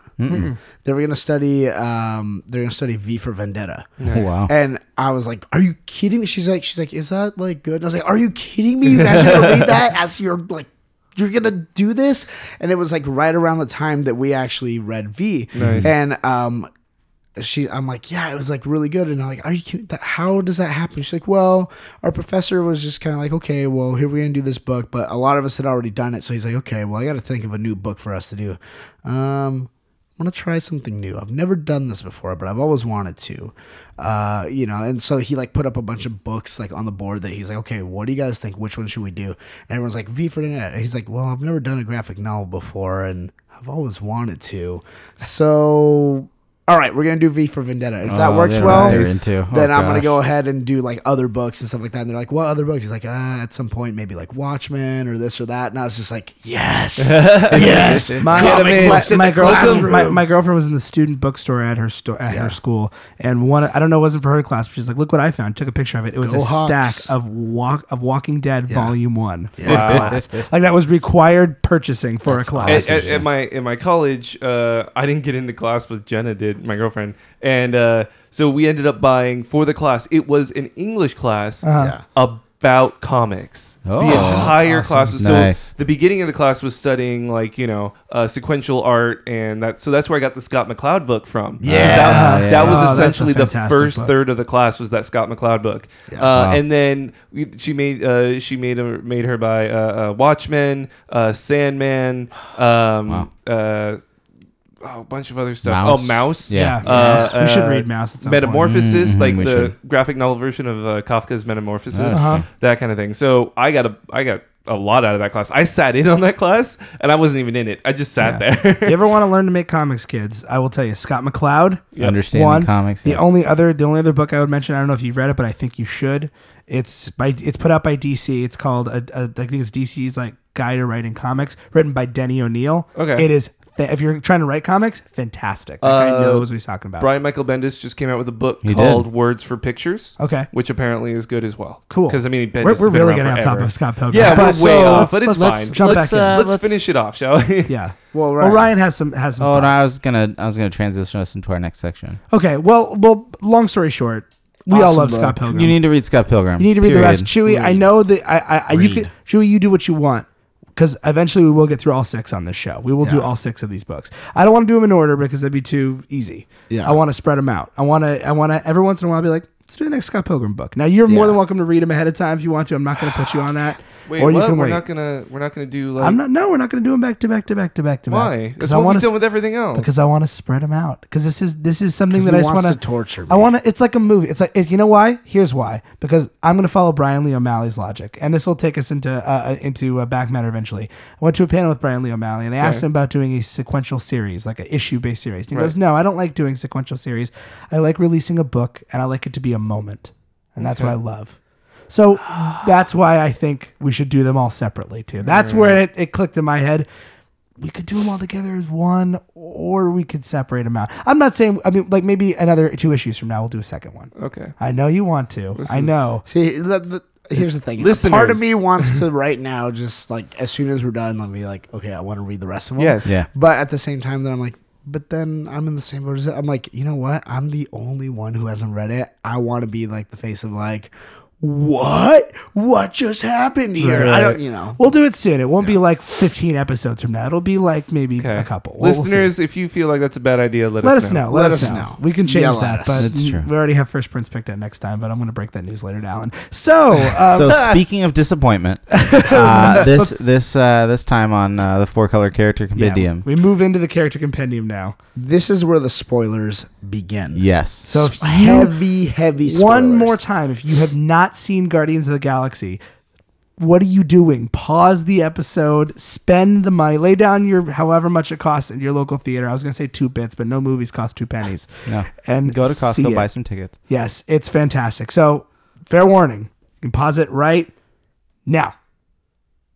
Okay, if you paused it and saw the movie, great. If you've already seen it, great. And if you haven't, it's We're on you. spoil It's on you. stuff. So, Wash my character hands of this, compendium. Lord. So, give us some build up, Ryan. Sure, What- sure. What, why? What are we doing for the character All right. compendium? Well, if you've seen all of Guardians of the Galaxy, you'll know that it's a Marvel movie. There's always an after credit scene that's sort of clever. yes. And the after credit scene of this movie features a character who was voiced in this instance by Seth Green. yes. Uh, and and this character is someone who everybody sort of had thought was has, has existed previously in a in, is in a cinematic Yeah. experience. he is the Jar Jar Binks of the Marvel universe. basically yeah. He made they, he is the reason that there were no Marvel movies for probably about a dozen years. Now, can any of you listeners guess who it was? Who, it, especially if you haven't seen it yet?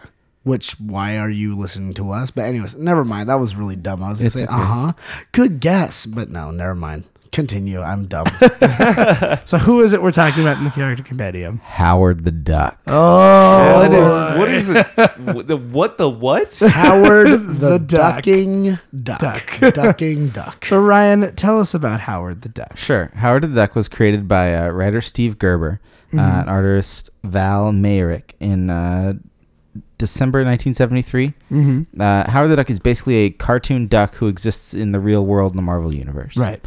Uh, but it's it's interesting because they have other characters in the Marvel universe that are cartoon characters and they behave by like cartoon physics and cartoon logic. But Howard the Duck is a duck. Is- That's talks. it. Yeah. He's Like not he's- really a cartoon. He's No, no, just he's a just duck. a duck. He, he does Yeah. have some special abilities, though. Uh, Sure. He knows he's a master of duck foo. There you go. It says that. No. yes. Ugh. and foo. I, you know what? I mean, so tell I'm us a re- little I'm bit really, about. I'm really glad that we're doing this, by the way, because I cannot tell. I, I've been approached by at least four separate people Mm-hmm. since Guardians came out, so it's it's been a relatively short time, and people, you know, and I know you guys have been approached, have been like, "Hey, so Howard the Duck, right?" And I'm like, "Yeah, yeah," and then they're like, "I." I know he exists. what about him? what I know is he? Trevor was like, "Hey, what's the deal with Howard the Duck? Or like, who was that duck? What is a duck doing there? Yeah. Why so is it significant? Ryan's gonna fill us in on this. I mean, Howard the Duck has always been just this weird part of the Marvel continuity where It's really just like a, com- a comedy relief, a comedic character. to a certain extent, but it's it's like it's not straight up comedy. It's it exists sort of to point out life's absurdities. It Yes. gets kind of existential sometimes and Is- things like is you that. know, like any- talking ducks do. well, Yeah. who is Howard the Duck as a character? Give us his origin. yeah, I, but I is the he's origin from- really- help us with this at all? I know he's from a planet called Duck World, and he and because Yeah. of I know because of Man Thing, he crosses a, por- uh, through a portal into our yeah, he's abducted and, and then dropped into the Florida Everglades. Mhm. Um, oh Florida. yeah. oh Uh, and then and then he um he meets a barbarian and he falls off some inter- interdimensional stepping stones into Cleveland. Uh, he's arrest- arrested for disturbing the peace. He's mistaken for a mutant. Like it's like has every weird like thing that could happen. like a mutant in the Marvel sense. Yes. Yeah. Like Wow. like people think like that's got to be one of those mutants. Get him. One of the, the muties. yeah, yeah. He's he's nominated for president Yes. at Oh, one point. okay, that's a Um, jump. President yeah, Duck. the the All Night Party is the name of Uh, what, Oh, what wow. year was this character created? 1973. He's a very like 70s and 80s character. Oh, absolutely. All right, let's talk about something that we need to get off the shelf right now that we need to get out off Yes. of. So, there's a Howard the Duck movie that came out in 1986. so And everybody just turned down their radios really Oh, fast. So here's the thing about the Howard the Lucas, Duck movie. Why? Disney now owns that. too. George Lucas, after making Empire, after Oh, making Star Wars Return of the Episode Jedi. One. George Lucas. Well, at this point, at that point, he was Return of the Jedi. Jedi. George Lucas. This was the This was the next movie episode that he made Yes. after Return of the oh, Jedi. No. well, they can't all be winners. Yeah, and and so this is probably why George Lucas hasn't really made very many movies that aren't sequels to Indiana Jones or The prequels to Star Wars. So, Yeah. As you can tell by and the, it starred Lea Thompson, and it was God awful. like not only really A terrible, lady in but a like was duck. live really action, s- first of like all. re- yeah, it was live action, and the duck was a big puppet. No, It not didn't even look puppet, like the comic version of Howard the Duck. No, Duck. it's just no, like it a- just looked like a It was like a Marty was a McFly space duck. duck. That's Yeah. what it Yeah, looked like. It looked duck. like if Marty So- McFly and a duck went together. And I shouldn't be sullying the good name of Marty McFly with the. I will say this: the original movie version of Howard the Duck. Because I don't know about you guys, but the after credit sequence, I was like really excited about Howard the Duck. Well, he looked, hold he on. looked way different. And like, he reminded me of something. he and I originally can't looked like out what it is. he originally looked a whole lot like Donald Duck. yes, And, that caused some problems with the Marvel universe, which it wouldn't now. Now. yeah, think yeah, about it it. wouldn't matter. Let me ask you something, Ryan. As uh, this movie came out in 1986, you said, right? Yeah. And I probably saw it when I was a teeny tiny little kid. And I, I remember seeing the movie, but I don't remember much of the movie. Mm-hmm. And people are saying, okay, so he's weird. He's a weird character. The people just hate him randomly.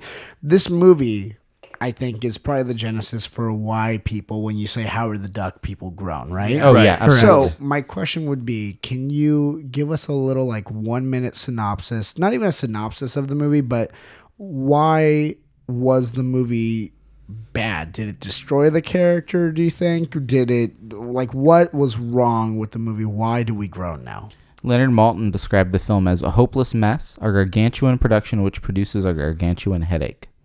Apparently, he wasn't very convincing. His mouth didn't move Oh very well. Also, the character in the movie is not only drunk very frequently, but also very perverted. Okay. obnoxious. How And does that obnoxious? compare to Howard the Duck in the comics? Uh, no, it's actually pretty right on. But here's the thing: I feel like I feel like Howard the Duck in the movie is like trying to be like the he's young and hip. In the comics, you know, I, So I, he's I, poochied out. Yeah, Yeah, no, he's they- wearing they- like a he's wearing like a 1980 style sport coat over a pale t-shirt. once again Marty McFly. They're trying to Marty McFly Uh, him up. yeah, or Miami uh, Vice, and or that's Miami what Vice, it sounds yeah, like. It's It's- really bad. Like it's just Here's here's the thing, and, and Ryan and I were talking about this on the way up, and the same thing with uh, with some other movies. Uh, Scott Pilgrim that was what, I think what we were talking wow, about. driving to our our our, our, Antarct- our Arctic headquarters. that must been a long. Yeah, it was Long a What long is this monstrosity? Uh, so the thing is that when you try to make a movie out of a source material, you you're not making it for the people that are fans of the source material. You're making Yeah, it for as for many else. people as possible, and the majority of the people are not fans of the comics, right? Right. So what they were, I mean, how many other movies in that time frame come out today smelling like roses? I mean, not a whole lot. There's a few winners Especially ones based on comic books. I mean, Right. the only ones you could argue because nobody was taking be it the- seriously. The first two the Superman Supermans, movies, yeah. and then after that, Batman's what really set the whole like, But- the first like kind of wave of big comic hmm. movies. And, But this this wouldn't. I was mean, mostly Batman. if you went up to somebody and said Batman, they would go, "Oh, cool." Or you said Superman, they go, "I know who that is."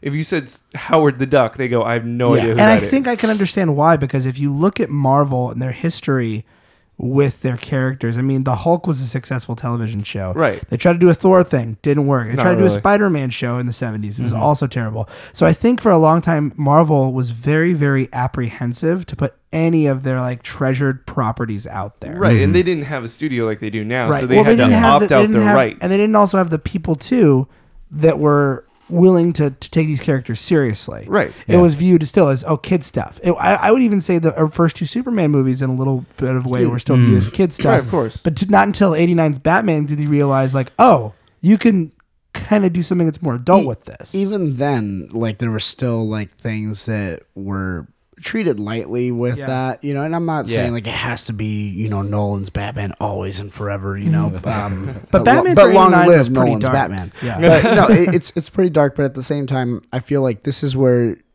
in that movie, where you feel like it wasn't taken seriously. It's not necessarily with what happens on the screen, but what happens off the screen. Right. Now, merchandising for a movie like that is like huge. It- Right. people Yeah. are like, okay, that's where the money's at. So we got to make sure it's done right.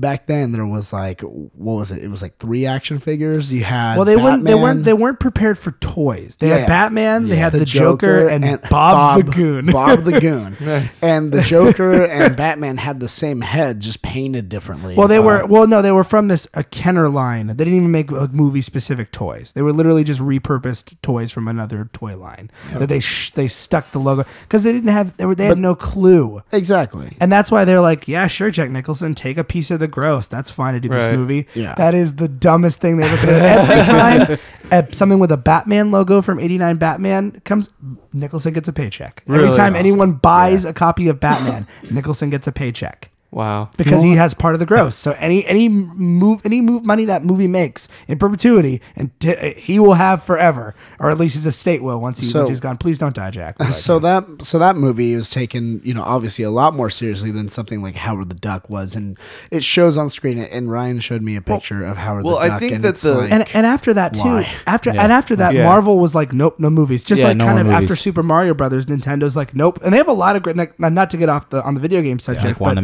Maximoff, no more mutant. yeah, Nintendo Nintendo has a lot of great properties like that would make great movies. Zelda, Metroid, they have some great franchises, but because of Mario Brothers, it soured them on the movie industry. And and fair point. And and Marvel graciously with well, technically first with and, and they did it right that time mm-hmm. with Blade. Right. Like yeah, we talked about, on that. the previous Yeah. th- that was their first kind of like, let's try this. Let's So try Yes. this. I think see. also uh, the landscape of the '80s at the time, which is kind of like what it is today. Uh, well, at least as far as the the party scene goes, you know, like Yeah. the '80s were a big party decade, Yeah. Yeah. Um, and then everybody wanted to go Decadence. out and have fun. So when it comes to a duck, and he's already kind of got this perverted drunk side, then you just drop him into the '80s, and I guess even for the '80s, he was pretty insane, like Yeah. pretty not good, which. it's just That should tip you off right there it's because just the movie has no heart. There's not really. It's just it's It bad. seems just like a exists- cash grab. It It's exists just for the bad. sake of existing. and it also Yeah. made Yeah. Grant Morrison scared because there's giant scorpions. um, Poor Ryan, Grant Morris. So Uh, what happened to the tripping comic books? Did, was the comic book done before this movie, or He's very after? seldom been sort of his own series. He always ends up in like little backup stories, or like he's in there with the Thor frog or Spider Ham, or or Yeah. it's like it- it's Throg, it's you been yeah. the Pet Avengers. hmm so it's it's but he's he's always like the sarcastic comment on the state of the comics industry or the sarcastic comment on fiction or the sarcastic comment on life. That's that's what he's been. It's been published as Howard the Duck. Has been backups and other things. He's been in Spider Man. There's yeah, that cover he's of worked him with Spider Spider-Man. It's it's He's Howard the Duck is is sort of like He's a big meta joke. yeah, he's a big joke. He's like it, like anybody anytime. He's almost always written by Steve Is he- Gerber, the creator of of Howard the Duck. Is he proto But pretty much- Deadpool? He, in a way, he is. Sort of. In- Duckpool. in the same way that like Deadpool makes fun of everything that's Yeah. happening and is a commentary on what's happening, I think but at the Deadpool's same more time everybody's like, "Oh, Deadpool is awesome." Howard the Duck is like removing all of the awesome from Deadpool. Like you can't you can't be like, "Oh, Howard the Duck is awesome." Yeah. Watch him cut that guy's head off with two swords. it's like Howard the Duck is a duck. You know what? He's I'm gonna with go no on record pants. right now. Based on the last 30 seconds of that tease or that little like after Mhm. credit sequence, Howard the Duck is awesome. Like, I don't know why. I like, mean, his comment in the in the movie is is exactly in line with Howard the Duck style stuff, Ryan, which I- is why do you why do you let him lick your face like that? It's like, gross. ugh. Yeah, And that's Gross. coming from a giant and then he duck drinks sipping the a booze. martini. He goes, ugh, burns going down. Yeah. I think I think okay. So I think that Ryan, you're totally right in the sense that he's just a big joke, and he comes in and he is the immediate elephant in the room. He's like, "Look at me! I'm the exact opposite of everything you like about comics. I'm not heroic. I'm not good looking. I don't have any powers. I'm just a duck that wears a sport coat. This is dumb. So I'm going to go ahead and draw your eye over here. And while I have your eye, give me your ear real quick, and I'm going to tell you why this is all dumb, just really quick. And then he's out, right? For the Yeah. most part. For the most part, yeah. Um, Look at me, I'm a giant freak. now here's the thing. Since then, we've changed. We now we have Deadpool. Now we have breaking the fourth wall and all this other stuff. So with his bit at the end of the movie where he says those things, it's less like commentary on the state and more commonplace, but at the same time it's like Don't forget your roots. yeah, it's not. Yeah. it, it's a callback, which is cool. It's acknowledgement, which is nice because It's a they du- actually no, they acknowledge the uh, the creators right after that. Also, It's Yeah, I like actually, that. it's That was actually fantastic. a duck callback. Huh. It's funny, Ah. actually. The nice, the one thing about it though, and I read interviews with them, and the reason that they added that scene in the the Peter Rather James than Gunn- something with Thanos. rather or than something with Thanos or something somebody like that, they else. go because they always knew that Guardians, and well, this will kind of transition us, I guess, a little bit into um, Sure. back matter, but um, they always knew Guardians of the Galaxy was going to be the black sheep Right. of all the Marvel movies. Mhm. Um, however, Although financially, right now, yeah. beloved black sheep, but um, but they always knew that, and so they like, what better way to be the to cement ourselves the black sheep than at our after credit sequence to bring up part, quite possibly the worst thing in any Marvel movie hi- cinematic history ever by throwing Howard the Duck in there. Well, you know, and it's funny. A couple of years ago, they couldn't have very put Howard. Duck in it Yeah. because now Disney owns both Lucasfilm and Marvel. So now they're and like, so now "Yep, all, they're do all it. under one roof. Do it, Dude. So So that's. I mean, I think it'd be kind of like there's no way to say, well, let's you know what what source material that we can. Re- there's no Howard the Duck. There's Yeah. no source. ma- if Don't watch the movie. comic. Do yeah, don't watch the movie unless you want to punish yourself. Um, look up on Wikipedia, I guess. Yeah, look Uh, for for the- Steve Gerber's sort of Yeah. like 70s and 80s Howard the Duck stuff. I've, I don't know if See it's Guardians been of Galaxy collected if you haven't seen it recently. Again. Yeah, see Uh, Guardians of the Galaxy again and Yeah, last, there you go. watch those last Yeah. thirty seconds again, um, and that that There would was be a the there was a. Howard the Duck series in the mid 90s Mhm. that uh, interestingly enough crossed over unofficially with an image book, okay. a Savage Dragon book. Oh, God. yes. in that in that Howard the Duck and another character walked into a warehouse in at the end of one issue, and then of Howard the Duck, and then uh, Savage Dragon and this other character called Destroyer Duck walked into a warehouse at the end of an issue of Sag- Savage Dragon, and then at the beginning of both next issues, they both walk out of the warehouses, and but Savage Dragon and and uh, Destroyer Duck watch out, walk out with somebody who seems a lot like Howard the Duck, Uh-huh. and we find out that the warehouse is full of clones of How- of of cartoon ducks. That's funny. wow. Yeah, Well, all written by the Savage same Dragon. people, but they couldn't Man. acknowledge what was Somebody, going on. somebody needs to bring some Savage Dragon. Yeah. So yeah, well, it seems like seems like Howard the Duck has quite the dynasty. Right. Howard the All right, Duck stop dynasty. Oh, this. Oh, Stop man. this. You're You're saying this with three bearded gentlemen in the room. I too. will. Yeah. I will. s- I will say this. I'm interested to see what they do. What they do with this. I'm interested to see if it's just a little smiley nod. Part of me is okay with I that don't being think- it, but I don't know. I don't I- I think would they're going like- to do anything big with it. I don't think they're going to make another movie out of it. No, No. but I. No. I wonder what this will Please do no. for the public. Look for him. Look for the. I, I would say, to be honest with you, I think they're gonna try to Pixar it and have it be like the Oh, God, uh, no. the the van in the background. You know, he's just like in the background. Oh, Right, yeah, yeah, yeah. like. They just Yes. poke him in there. He's sitting Mhm. at the bar, or he's like Yeah. walking down the street, or Yeah, he just like in the background gets off the plane or 'Cause whatever. here- here's the thing too. I when I watched it the second time, I looked at um, I, I I looked in the background when you first see the collector, and the collector's out of focus, and some of his like cages in the back are in focus, and you see Howard the Duck above where his head is, and then he like turn turns up, and then like you know he the rack focus focuses on him and stuff like that. But for a split second, you see it in the movie. I was like, oh, there he is, it's like he's right there. You've seen that movie how many times now, Chew? Four times. All right. There you As, go. as of this recording. So I guess All we right. should go into our own. so our let's talk part. about then. back matter. Well, before we jump into the Guardians of the Galaxy talk, I want to mention a few things. Chewy and I went to San Diego Comic Con.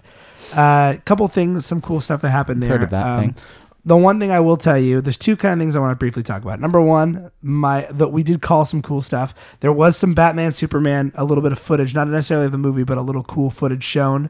Um, Yeah. it's pretty neat. If, if we talk a little bit, you know what? We I was gonna say we talk about it on um, on Four Color Commentary a lot, but we talked a lot about it on Stuff and Things on that episode. Uh, Well, I mean, but we'll, you give it a, we'll give you a brief little synopsis of it. we we ended up seeing this footage, or you, we we weren't there to see it live, unfortunately, in in that particular room, Hall H. But um, I was busy watching a Brian Lee O'Malley panel. That's what I did. um, fanboy. Um, yeah. dude. So it, it it's it's dark. It's thundering, pouring rain, tribal drums and stuff like that. You know, just like war drums. And then you just see this black shape move towards this other black shape in the Yeah. night. And then you it pulls the cover off of the circular bat, black shape, and it's a bat symbol with a fat Frank Miller bat. Yeah. symbol on it right there. And the light shining up in the sky and the clouds and the thundering rain and all that stuff. And you see a bat symbol there. And you see and then and then you see something floating in the bat symbol. And it's superman. And it, it comes in close on superman. And then he just starts glaring. And his eyes start to glow red and stuff like that. And then it cuts back to batman by the bat symbol. And you see the bat suit and it's the robotic bat suit It's the end of the very Yeah. like like the end of Dark Knight Returns, and then his eyes are glowing white, Yeah. glowing white, and then lightning and thunder crack through the sky. It lights up his face for just a moment, and Batman has this little grin on his face, like "Come and get it, soups." That's what it looks like, and it just ends like that, and it cuts to black. They also, yeah, it was it's pretty awesome. If you can find a bootleg copy of it, because they're never going to show it anywhere else ever again, is what they've said. That was only for Interesting. San Diego. Well, if you don't count all the grainy footage that ended up on the internet. that's what I'm saying. Right. If you can find an unofficial version, good luck. Um, they also announced the Wonder Woman costume. I don't know. Did you guys take a look at that? What do you guys think of it? Yeah. Xena Warrior Princess. It's pretty cool. The only thing I have a little problem is, is she's in like heels. Like, Yeah, it- I that's didn't not like. really no, necessary. they're not heels. They're wedges. yeah, but still, it's not really necessary. I, I- mean, you can, um, but I don't know. but I, I I think for the most part, though, it looks like Wonder Woman. It If look- she's it Wonder look Woman, she should have no problem with. It. Ryan seems like he has. a- Some Oh man, you know the the DC cinematic universe is just so so needlessly grim and dark and Yeah, angry. remember when DC it- used to be like Marvel the happy so- one? Yeah. So what I wrote on Facebook uh, was, oh yeah, it looks like the perfect costume for another mass murderer in DC's in DC's stable. You you need to hear my opinion on why. But I did like I did like the Invisible Jet. You can I can I can I I don't mean I don't mean to get away from Nice. it. Ryan, I'm going Nice. to tell you. I'm going to you know what I'm going to tell you. I've said it on on, on Four Color. She's a I'm warrior sorry. princess. Not not about not about Wonder Woman. About about Superhero about princess. Man of Steel and why I think that they could totally redeem not gonna it do with this right Batman. now, are Not we? right now. I'm going to do it off Okay. mic. But if you want to know my opinion on that stuff and things, I think it's episode 54. There's just a BuzzFeed article that that summed up what I needed to say on it. It's like she is a princess superhero. Why why not something that my six year old can get behind? I don't know. Well, Princess anyway, superhero. Oh, you mean like Elsa and Spider Man together? No, not at all like that. but why not? Why couldn't she be? That's couple- what I'm a thinking Because couple- it's not the right universe, apparently. a couple other things. Um, I that- I really like the fact that she actually put on some mass and like got Mm. like you know some a arms little going. bit. Yeah. Well, I mean, it's noticeable. So I'm like, She and, looks and, fit for sure. and this is also a production still. I mean, there's still time Oh, and yeah. stuff like that. It's like, hey, look at the costume. You know, she's definitely. I think. I don't um, think I don't think that with her build at the moment that she's going to be putting on much more. I think that's just she's, that's just she's- how she. that's how Yeah. she's going to be. Um, other than that, I know that they did announce. I, I kind of called that one. They did announce Guardians of the Galaxy two. That is happening now. They It says also- right in the credits, Guard of the Galaxy will, Will return. return. And it was announced before the movie came out. out. That's ballsy. well, they had a lot of marketing for They this sure movie. did. Um, I have my Subway Star Lord bag. here Yeah. with me. Yes, you do. Um, other than that, um, a couple other things that we kind of experienced. Chewy and I went to an awesome Batman panel that had like everybody who's anybody who's ever written Batman or, or drawn Batman that you want to see. Um, Denny O'Neil, Neal Adams, uh, Frank Miller, the crotchety Grant old man- uh, Morrison, Grant Scott Morrison, Scott Snyder, Snyder, Geoff Johns. Geoff Johns, Geoff Johns, your buddy was there Oh, great. as well as Jim Lee um, was there too. It was pretty cool. I will tell you, man. If you ever want to listen to somebody talk about Batman, if you're, I know Alan, this doesn't concern you, but Wow. if you want to hear someone talk about Batman with great with great heart, I think the two people to listen to, to be honest, and you're gonna be surprised by the second one. Number one, Neal Adams. Neal Adams talked about Batman for hours, but number Yeah. two, surprisingly, Frank Miller. Oh yeah, yeah. Frank Miller knows he, he gets Batman. He kind of is a Mm-hmm. crotchety old man, but man, do I love him. Um, other than that, I mean, I He- we, we bumped had into a lot of the creators that we've read stuff from the show. Yeah, real quick, Frank Miller had this beautiful moment where they're all this little girl asked a question, you know, what embodies Batman? Who is Batman? You know, uh, was it Denny O'Neil? Well, Neal Adams, Neil, Neal Adams, Adams. Had, had had used this analogy saying that Everyone Bruce, like Bruce a- Wayne is the person, and as writers, we're all revolving around Bruce Wayne, trying to figure out who he is. But Batman's kind of in between. So all those versions of Batman, the '66 one, the. Super They're- Grim one, all that stuff is valid. So this little girl comes up and asks, like, "Well, which one do you think embodies the best?" And Neal Adams, bless him, Neil He's- Adams he's trying to reiterate that the point. point to a seven-year-old little girl, and Frank Miller. he he kind of interrupts him. He's just like, excuse me, you know, the thing is, you know, like he's saying, they're all valid, but whichever version of Batman is your favorite, that's the best ver- version of Batman. And I And then he Nice. just pushes the mic away, and I was just like, he grew a heart. like Frank, and, and they say in Whoville that day that Frank Miller three Grant, that Grant day. Morrison had one of my favorite responses. Why why is Batman such a relevant character right now? Oh, he's just Grant Morrison. Well, he's you know he's a satanic figure. You know he's a bat in the night. But and he's I'm- here. He's on our side, and he's, He's on our side. And Like, he looks I love you, cool. you crazy bald man. He started off with love he's a so much. satanic figure. I'm Yeah. like, Grant Morrison's. Yeah, he's a Yeah, he's a weird dude. I love him.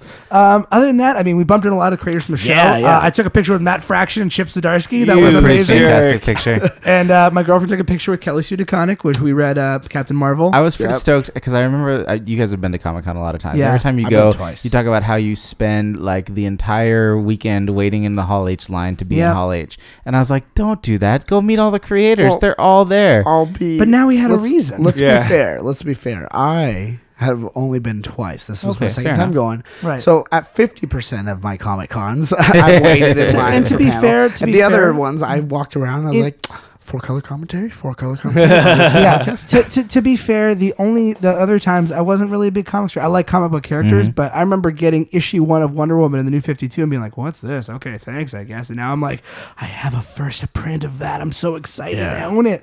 Um, but Wow. yeah, we ran into a lot of creators from the show. We talked to Jim Rugg, who wrote Street Jim Angel. Rugg Yeah. rad. I talked to him for like 20 He's minutes. really nice guy. Super awesome. I bought one of his other books, which I'm not going to name drop it yet. Just, you know what? I'm going to name drop it, but I'm not going to bring it yet. I'll bring it later. It's called Afrodisiac um, with an F.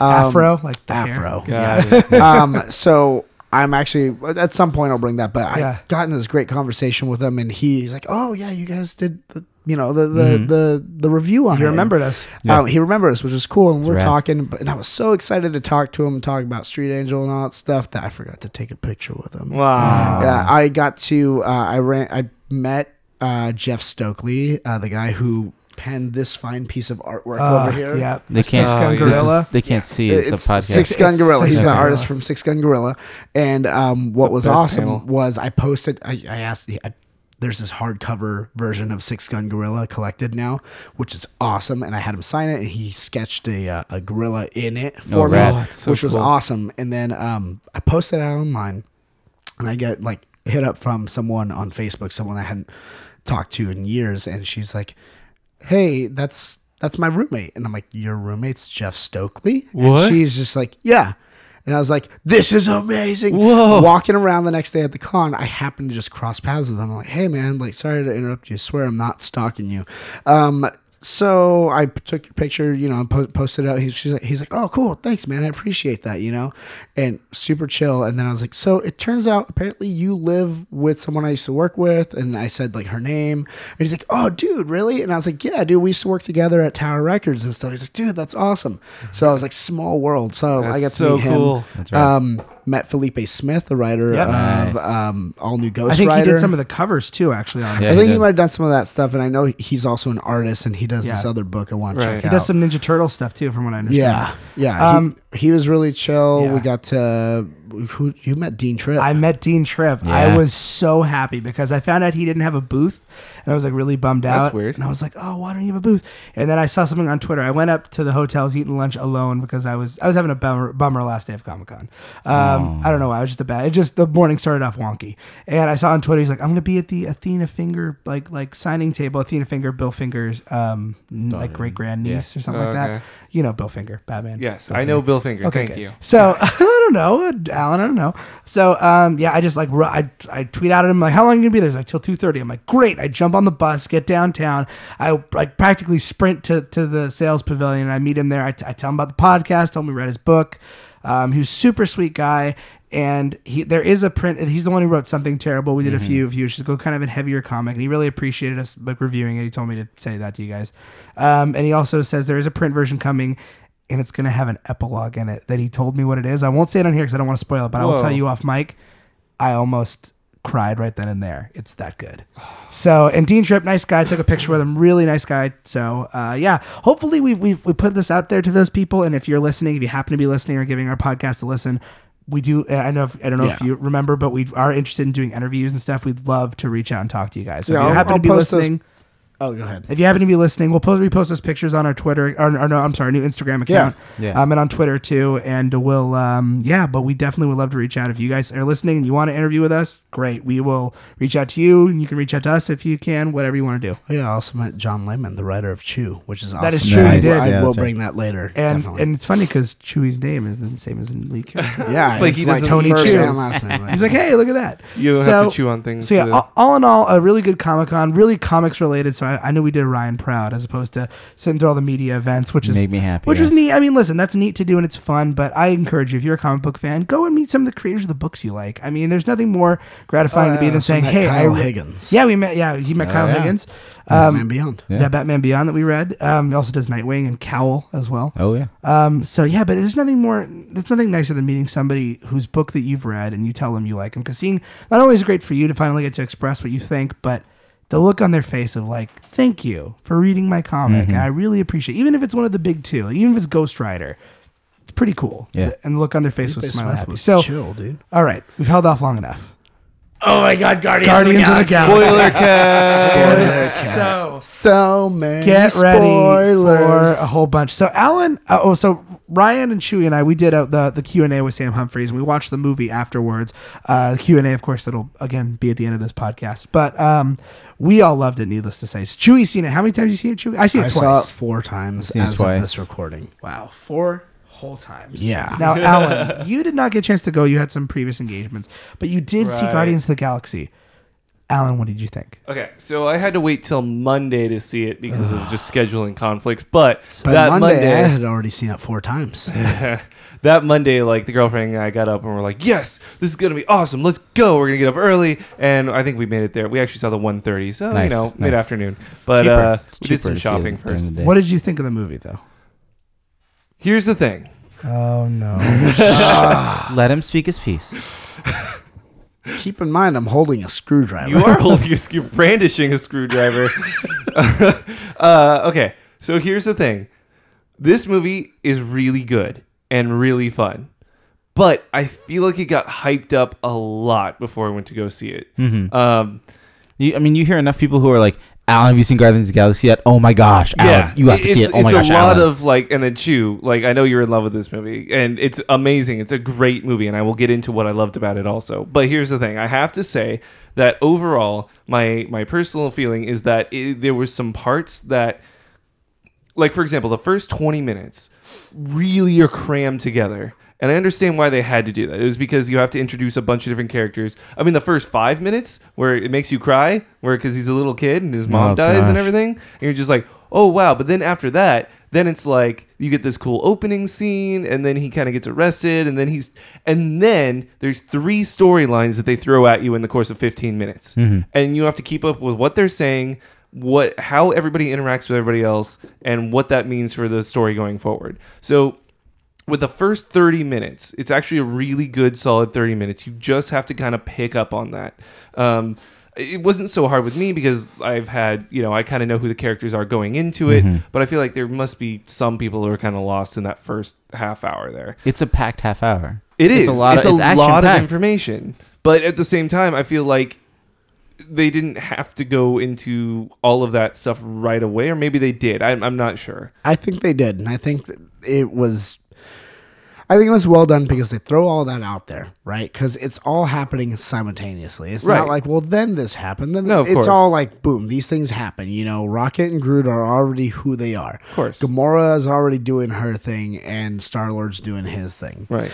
Um, Drax is in prison already. Um, but what they do really well, because they do throw all that at you, is in the prison when they're like, okay, well, we got to escape from the prison and then we'll do this. And then someone's like, but don't forget, I'm turning you in and we're going to get, get your bounty or whatever. Oh, wait, but I have to do this instead. Right. We do this, that trumps these. So then what they do is they basically say, hey, so there's these three things that are happening.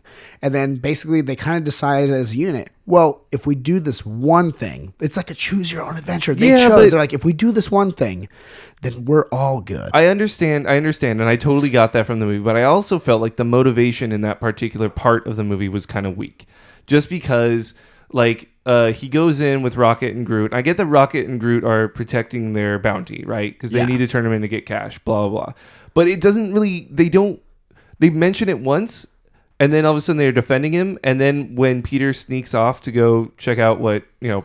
Uh, what Gamora is getting kidnapped. Yeah. Then all of a sudden, Rocket's like, "Wait, no, Peter, where are you going?" Like as if he cares, rather than Peter, you get your butt back here because I'm not losing my bounty. You know what I mean? Yeah. It, it- the motivation seemed wonky. Well, I think the thing is he didn't want to just jump in and be like, "Wait, no, you get back," because he's Drax is there and like all of them, and like he doesn't want them to turn on them because he knows, hey, I'm this small creature. I don't have my guns. I don't Right. have my stuff. I can't Yeah. do anything about this right now. So we're gonna get killed. That's the way I took it. it just seemed like he cared more about Peter than he did about his bounty, and at that point in the movie, I felt like it should be reversed. Now, also on top of that, Gamora is supposed to be like the most deadly assassin in the universe, but I felt like there was three times throughout this movie where she was almost crying, which is not necessarily bad. It just felt like she could have been a stronger I, characterization. I didn't personally. I disagree. I didn't feel that at all. I never felt that there was a point where she was about to cry. I, I- felt that like there was times where she was like, "Oh, this sucks," or "This is hopeless," or "We failed," or "This is frustrating." But I didn't feel that she was like, you know, "Oh, you know, this is sad," and I'm sad and stuff like that. Well, the Gamora that I know, like from, because I read a lot of Guardians before seeing this movie. That's why I was one of the people who was most stoked about it coming out. The Gamora that I know would have been able to, like, when she and Peter were on the uh, the Ravager ship, she would have taken all those guys out by herself. Like, but she was getting held back by two dudes, and I guess because she was afraid of Peter getting hurt or whatever. That's fine, but it just felt inconsistent with what they were describing her as, as to oppose what she was actually throughout the movie. I mean, she did get her coolness at the end, but even then, I feel like it should have been a cooler fight for her. Um, which brings me to my last point about it, which I didn't really think was that great, was Nebula. So Nebula to me was an interesting character because I feel like she was supposed to be a foil for Gamora. She was supposed to be the opposite, right? Somebody for Gamora to kind of like interact with and have a vengeance against, blah blah blah. But her motivation changes three times, and for, in my opinion, mm-hmm. almost no reason. Yeah. She starts off being like, "I'm super loyal to Thanos," and then a third of the way through, she goes, "No, screw Thanos. I didn't like him anyway. I'm super loyal to you, Ronan." And at the very end, she goes, "No, you're all crazy. I'm out of here," and then leaves. I mean, I guess she's self-interested, but it mainly just seemed like she couldn't make up her mind, and it was inconsistent to me. Personally, I feel that she was self-interested, and secondly, I feel like it wasn't ever a loyalty to Thanos. I think where her comments were like, "You're not going to win this fight," was more of just like it's pointless trying to eat to even try against him. All the way I took it is more of literally what, how it was portrayed, just like a, a child who's like, "There's no talking to you, Dad." You know, like Really, because I felt from the beginning when she was when Thanos said they captured my favorite daughter. Like, isn't that like just giant foreshadowing for Well, hey yeah. Nebula, you're great, but I really like him more and more, No, no, and yeah, then like that- a jealousy ex- type thing? That's exactly what I'm saying. Because I didn't. What, I'm, what I'm saying is, you know, her reaction to saying you're never, you're not going to win this battle against them is basically kind of like saying it. To me, I almost think it as like, trust me, I've tried, because of the whole Gamora situation. Like, but you know, she still switches allegiances so easily. She does. It doesn't. It doesn't does. feel natural to me. Is the only problem. She is a robot. Um, my girlfriend had a. My girlfriend didn't think that. uh What's the phrase? Karen Gillan did a very good job either. I was But- bummed that Karen Gillan didn't have her accent. I think that would have sold Gamora more. For Uh, me. yeah, I Wait, feel like Nebula. it would have been better. Nebula. Yes, Nebula. Nebula. Nebula. Well, Sorry, and, and we sorry, know, Bob. and we know that Can we Ryan- know can that. Ryan and I talk about the movie now. Well, we know.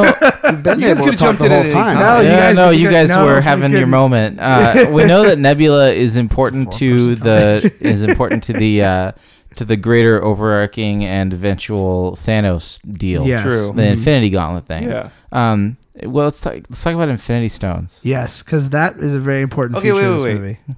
Okay.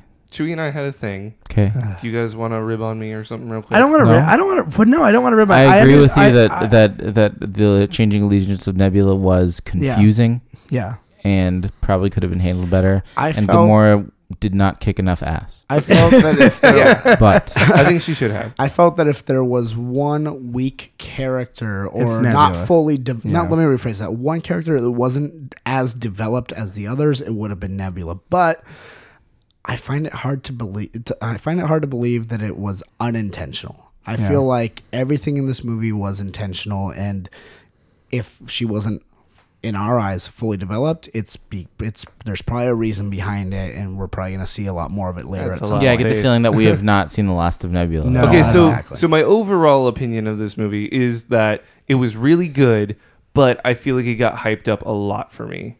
Is that understandable? At I can understand Yeah. what you're saying, but it's still the best Marvel movie ever made.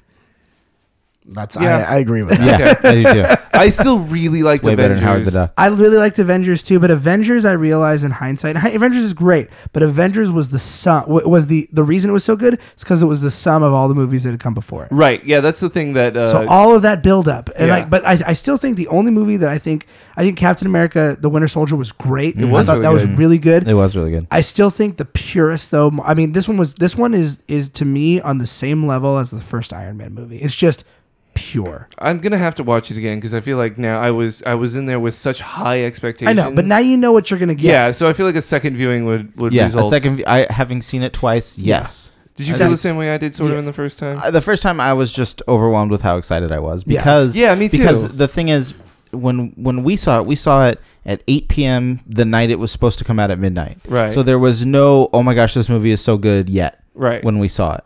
Well, we you we- had an entire weekend of every person that you know texting you and literally. Facebooking you saying, "Alan, why haven't you seen this movie yet?" Right. Yes. And I'm sure that that like if I had had that, then my then my feeling sure. after the first viewing of the movie would have been totally different than my feeling, which was I just came off of a mountain and am now flying through space. I'll be honest, and this is gonna sound, pr- and I know this probably has been echoed, Yeah. but the more I think about it, the more it's true. I haven't really had this much fun with a sci-fi movie since I first saw Star Wars as a kid. Like It- it as much as I, as much as I love, like we talked about on Super Action Bros, The Fifth Element. Mhm. There's a lot of great sci-fi movies out there, but I haven't had as much fun watching a movie, a sci-fi based movie, other than this. And people who even are like, I don't like comic books, or like you don't even have to like Structurally, comic this is actually a very Star Warsy movie. It, it really Yeah, is too, it is. and there's a lot of uh, similarities I to think it. Yeah. I think the other I uh, mean, the I- other thing yeah. is that you guys hadn't read any Guardians True, before seeing that's this no, movie. that's true. Yeah. And I've been invested in like Rocket and Star Lord and Sure. That's a good- Nova very on good top of point. that, Sure. like before this came out. So I feel like I probably went in with preconceived notions of Sure. what I was expecting. Also, That's fine. And, Yeah, and and I then- heard that from one other person who had read uh, Legendary Star Lord right before, and so did I, but I didn't. It it didn't affect my Yeah, but the Peter of it. the Peter Quill in Annihilation is different than the Peter Quill is now. Yeah, Mhm. I just had someone say that you know they're like, oh, you know, I'd started reading that and it was a little bit different, so that kind of weirded me out. But I personally it didn't affect me. I loved it. My favorite Marvel film. Um, not to say that there's anything wrong with Cap Two, just this does what Cap Two does, maybe in a different light. This and funnier. better. This stands alone. Yes, this, this- could not have any Marvel printing on it or be in, in the Yeah. Marvel universe at all. Right. It stands alone well. Um, I don't know, and I think all that. I mean, I, we can talk forever about that cast and all that stuff. But everybody in that movie did it. I mean, I think even Mm. Chris even, Pratt is even Karen an Gillan American in treasure. her little bit, I think did a, did a good job for I what she was given. I was really surprised. So here's the thing. Um, I don't know if you, I don't know if you guys too. know Yeah. this. yeah. all the um, characters, who, all the Guardians, I think were great. I don't want you to forget that. Okay, point. yeah, So so so say it. Uh, okay, I don't know if you guys know this, but there's two versions of Drax, at least in the comics. Ah. There's the original Drax, uh, Drax the Destroyer, who um, is very Hulk-ish, like old school Hulk. Yeah. Yeah. Like me talk this way and me crush things. Yeah. And that's Drax. Then when they reinvented him for the 2008, 2000, 2007, 2008 series, um, they reinvented him, and all of a sudden he's like, "Well, my faculties are coming back online. I'm starting to think more clearly." And then he becomes more uh, verbose and, and well spoken. He actually becomes sort of like this stone cold killer type Yeah. deal, right? Mm-hmm. So the movie version is like a medium between It's like a the mix two. between the two. yeah, where he's I- like he's just super literal. He doesn't understand metaphor or Right. simile at all. yeah, and that's the It's, thing. and it's a great way to do a character that you're like, okay, we need to Are we make him gonna do kind of dumb dumb, but we guy? don't want him to be dumb because that's just going to be. And I first of all, we really already have liked it for Groot, that. and Groot Yeah. is just basically a walking pet. Like, really. Oh man, I I love. but Groot. Groot is so good, and I mean that. What do you mean eleven? Better than eleven percent of a plan? Right. I mean, what does that even do with anything? It's funny to say, but I think one of the most emotional points in this movie comes from a giant talking tree. It Oh, yeah, does. for sure. which Yeah. once which once again teaches us that Vin Diesel's voice, out some sort of a giant monster, can make you cry. And, That's and you know what it also tells us too, honestly, less is more. Especially That's with Vin all Diesel. you needed to Well, say. especially with Vin Diesel. That's all you need to say, you know, in that moment. You didn't need anything else. You didn't need to be like, I love you. No, all Yeah. you needed No. was we, We are, are Groot. Groot. So it's it's just it says everything you need to. Two more things. I'm sorry, uh, because I just I feel like I owe it to you guys to. Uh, You Groot, by us the so way, much. is introduced. Uh, you guys know this, right?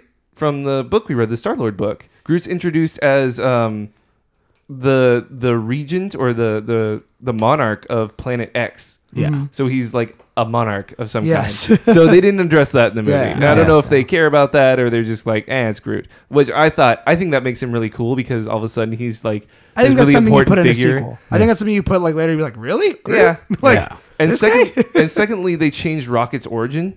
oh Uh, yeah, they did. Yes. Rocket originally was just a raccoon type alien, basically. Um, he was actually a prison uh, security guard, Uh-huh. um, and then became like an outlaw uh, in his own right, um, or bounty hunter. Um, and this one, he was an experiment of Yeah. like Yeah. other aliens on an Uh-huh. actual raccoon. Mhm. Uh-huh. So I don't, I don't know if that's necessarily worse because it did give him that cool I like part it. in I the like bar. it. The reason Ain't- is, ain't because like that me that tells that tells you a lot about why he is the way he is. Right. He's not just a jerk being a jerk. He's he's messed up, man. He's he's. But it takes away one of the best things about like because he says in the movie it's like ain't nothing me, like me except me. Yeah. But the other joke in all the comics is hey it's a raccoon and he's like no I'm just a thing that looks like a raccoon or something like like Yeah. it comes up a whole lot. I mean, so- you're already giving the audience a talking raccoon. If you try to explain it's an alien race, I don't know. I think you start running. I Yeah. mean, that's that's where I think, Howard I the think Duck you start faltered. running. Yeah, I think you start Yeah. running into Star Wars Cantina scene where it's like, oh, there's a giant mantis man and a giant devil man. Like it's just, oh, okay, it's a thing that is it. But if you say, oh no, it's a, it's a,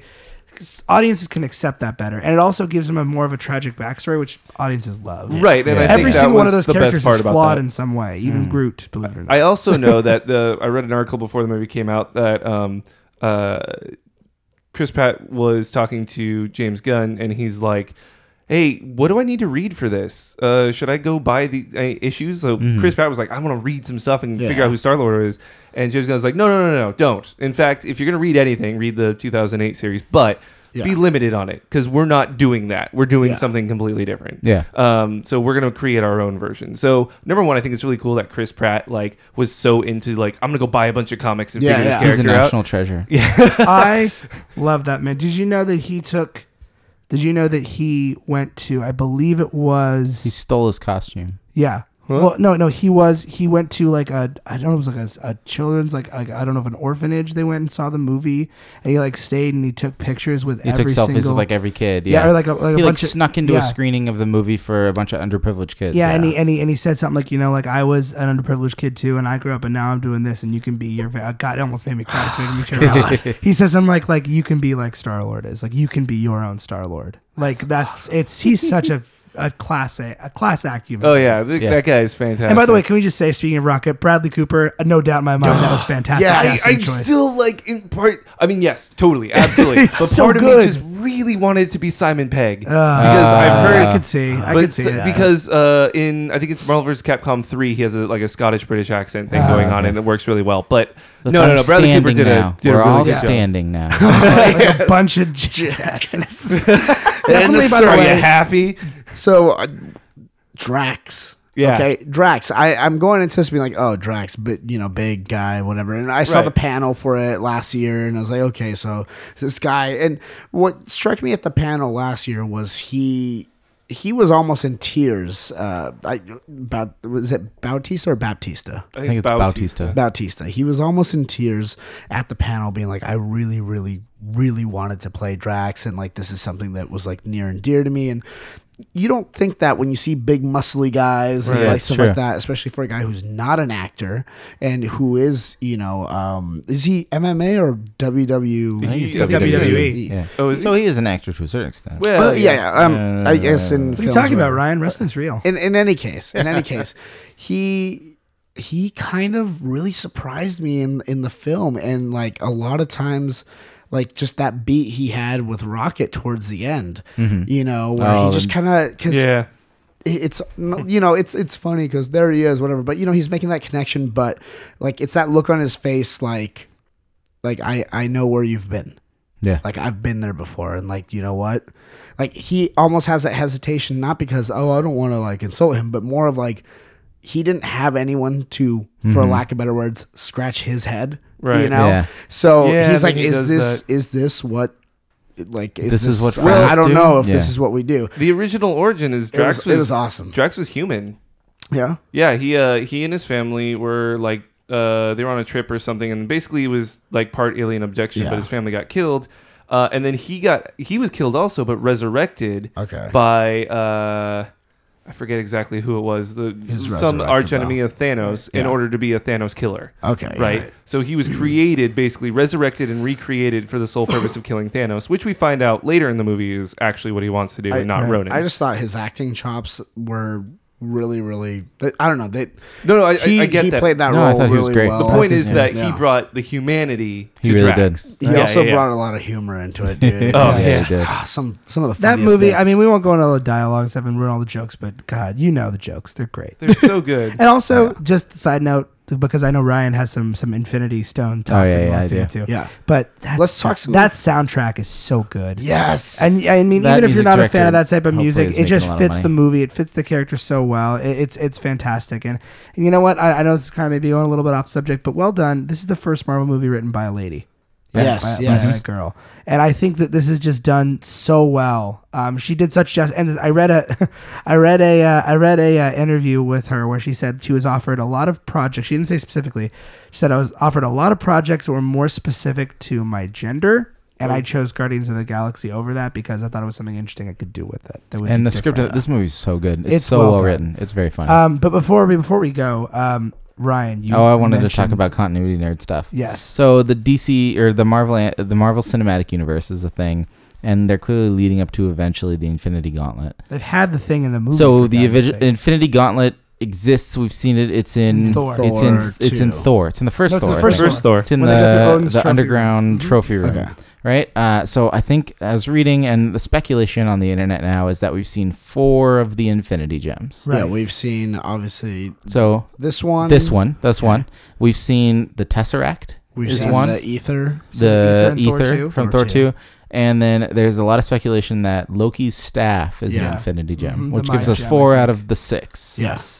But that that would be intense. Like if Loki was Also- actually able to wield an Infinity Gem. I mean, that He is a god. well. Al- yeah, I guess also, that's also, true. it's also in a staff too that was given him. So I Yeah, don't know. with- right. But that's Ronan what put the thing Ronan- in his hammer. But I mean, that doesn't that Hold didn't on, make it easier to guys. control. One more thing. Did you guys know this? This the the after credit sequence of Thor Yeah. two. Do you know Uh-huh. about this? What? Say say it again. Where so the very after I don't know if you haven't seen it, Ryan, but the Uh, after haven't yes, seen it I've- you have s- yeah you know about this. Yeah, yeah. I haven't the seen after it. credit sequence uh, sequence of Thor it involves them taking uh, involves I can't remember who Sif and somebody else taking the uh, the ether to the collector, Yes. Yes. Mhm. Yes. Yes. Uh, and in yeah. the background Uh huh. you see, and this is funny because it's a good thing we read the Infinity Gauntlet. You see Adam Warlock's cocoon in the background. Yep. And Right. apparently it's also visible in, In the movie. In this one too, Guardians. They Yeah. pan right across it, as You- well as yeah. Cosmo. You look right at it. The dog. Cosmo the space dog. Yep. It's so good. Um, you mentioned Ronan, Yes. guys. Ronan, holy. You need to Ronan. watch. You need to watch. Okay. n- Totally unrelated. You need to watch the Hobbit movies because So- you would like Lee Pace. Lee Pace. I, I haven't seen him Who was in he in anything. Hobbit? He was. Um, He's the he's the elf king. the, the no. He's the he's the main elf. What's his name? Th- th- I can't remember. his name. Thranduil. Okay. I, oh The, yeah, the- yeah. the- yeah, the main, the main, no, The- not the elf. I'm sorry, fabulous- not, not, no, not the the elf. I'm sorry, fabulous the guy. main dwarf. I'm sorry, the main dwarf. Oh, he's the Oh, main okay. dwarf. Who he's am I the main thinking of? dwarf. Wait, like the Oakenshield guy? I'm pretty Thor sure, yeah, Oakenshield? Thorin Oakenshield. I'm I pretty don't sure think that's him. Hold on. Yeah, we're gonna. I don't look on think the so. now. That's crazy. Were you making a point? I'm sorry. It's fine. I'll wait. Once this, I'll No, come back to he's he's he's this guy. He's the fabulous elf. Yeah, he's the thought he fabulous was- I elf. thought he He's was- party elf. Oh, man. you're right. He is party off. Okay, never mind. I lied. Yeah, yeah, that guy. thought he was Thorin Oakenshield. Who's Thorin Oakenshield? Let me That's- look into that's this. somebody Go ahead, different. continue. So, Ronan. Okay. So metal. Yep. Oh my god, dude, he is so metal. And here's the thing, okay. He comes on screen, you know, and he's got like the deep voice and he starts off with like Oh, so, right, right. some people call me a fanatic or a terrorist and like stuff like that. And it's just like it's already like ominous as whatever. And and he's just going on and you know this whole monologue is going on while he's getting ready while he's being prepared by other people like some sort of deity. And then he like walks up with this giant hammer and smashes a dude's brains Yeah. in. And like bl- black blood stuff like it goes through this like mayan like ancient like doomsday calendar thing. And it's so metal. And just everything he says is so metal. But here's the thing I'm not like, yeah, running, go running, because you're metal. Like, he plays it in such a way where even though, like, you know, okay, I, I'm like, well, obviously, you know, the Guardians are the good guys and whatever. It, like, he comes on the screen, he starts talking, and there's that part of me where I'm like, this is so metal. And there's that other part of me who's like, maybe it's too metal. Here's It's- the it's a thing. li- it was a li- I'm not going to lie. Yeah. It was a little unsettling for me. It was a little, was. he was a little scary. He was very scary. He was, and, and, you know, uh, at the end, you know, where they, they, they use that like bomb and like try to Right. blow him up, and I'm like, okay. And then he walks out of the smoke, and you're, you know, like, okay, well, obviously that wasn't gonna kill him. Yeah. But then, you know, they, they crash that ship into him, and the whole ship goes down and everything, and you see everyone lying there. What's up? I, I just want to, because I want to talk about the ending of this movie. So is Okay. that where you're going right now? That's where I'm I'm gonna talk about something related to that, and then Okay. um so he you know it, everything crashes, everyone's lying there, and you're like okay they did it, they saved the day, and then you see like Rocket crying, you know, and like Groot. Groot's Pieces. bones, essentially. Well, Groot's bones or pieces.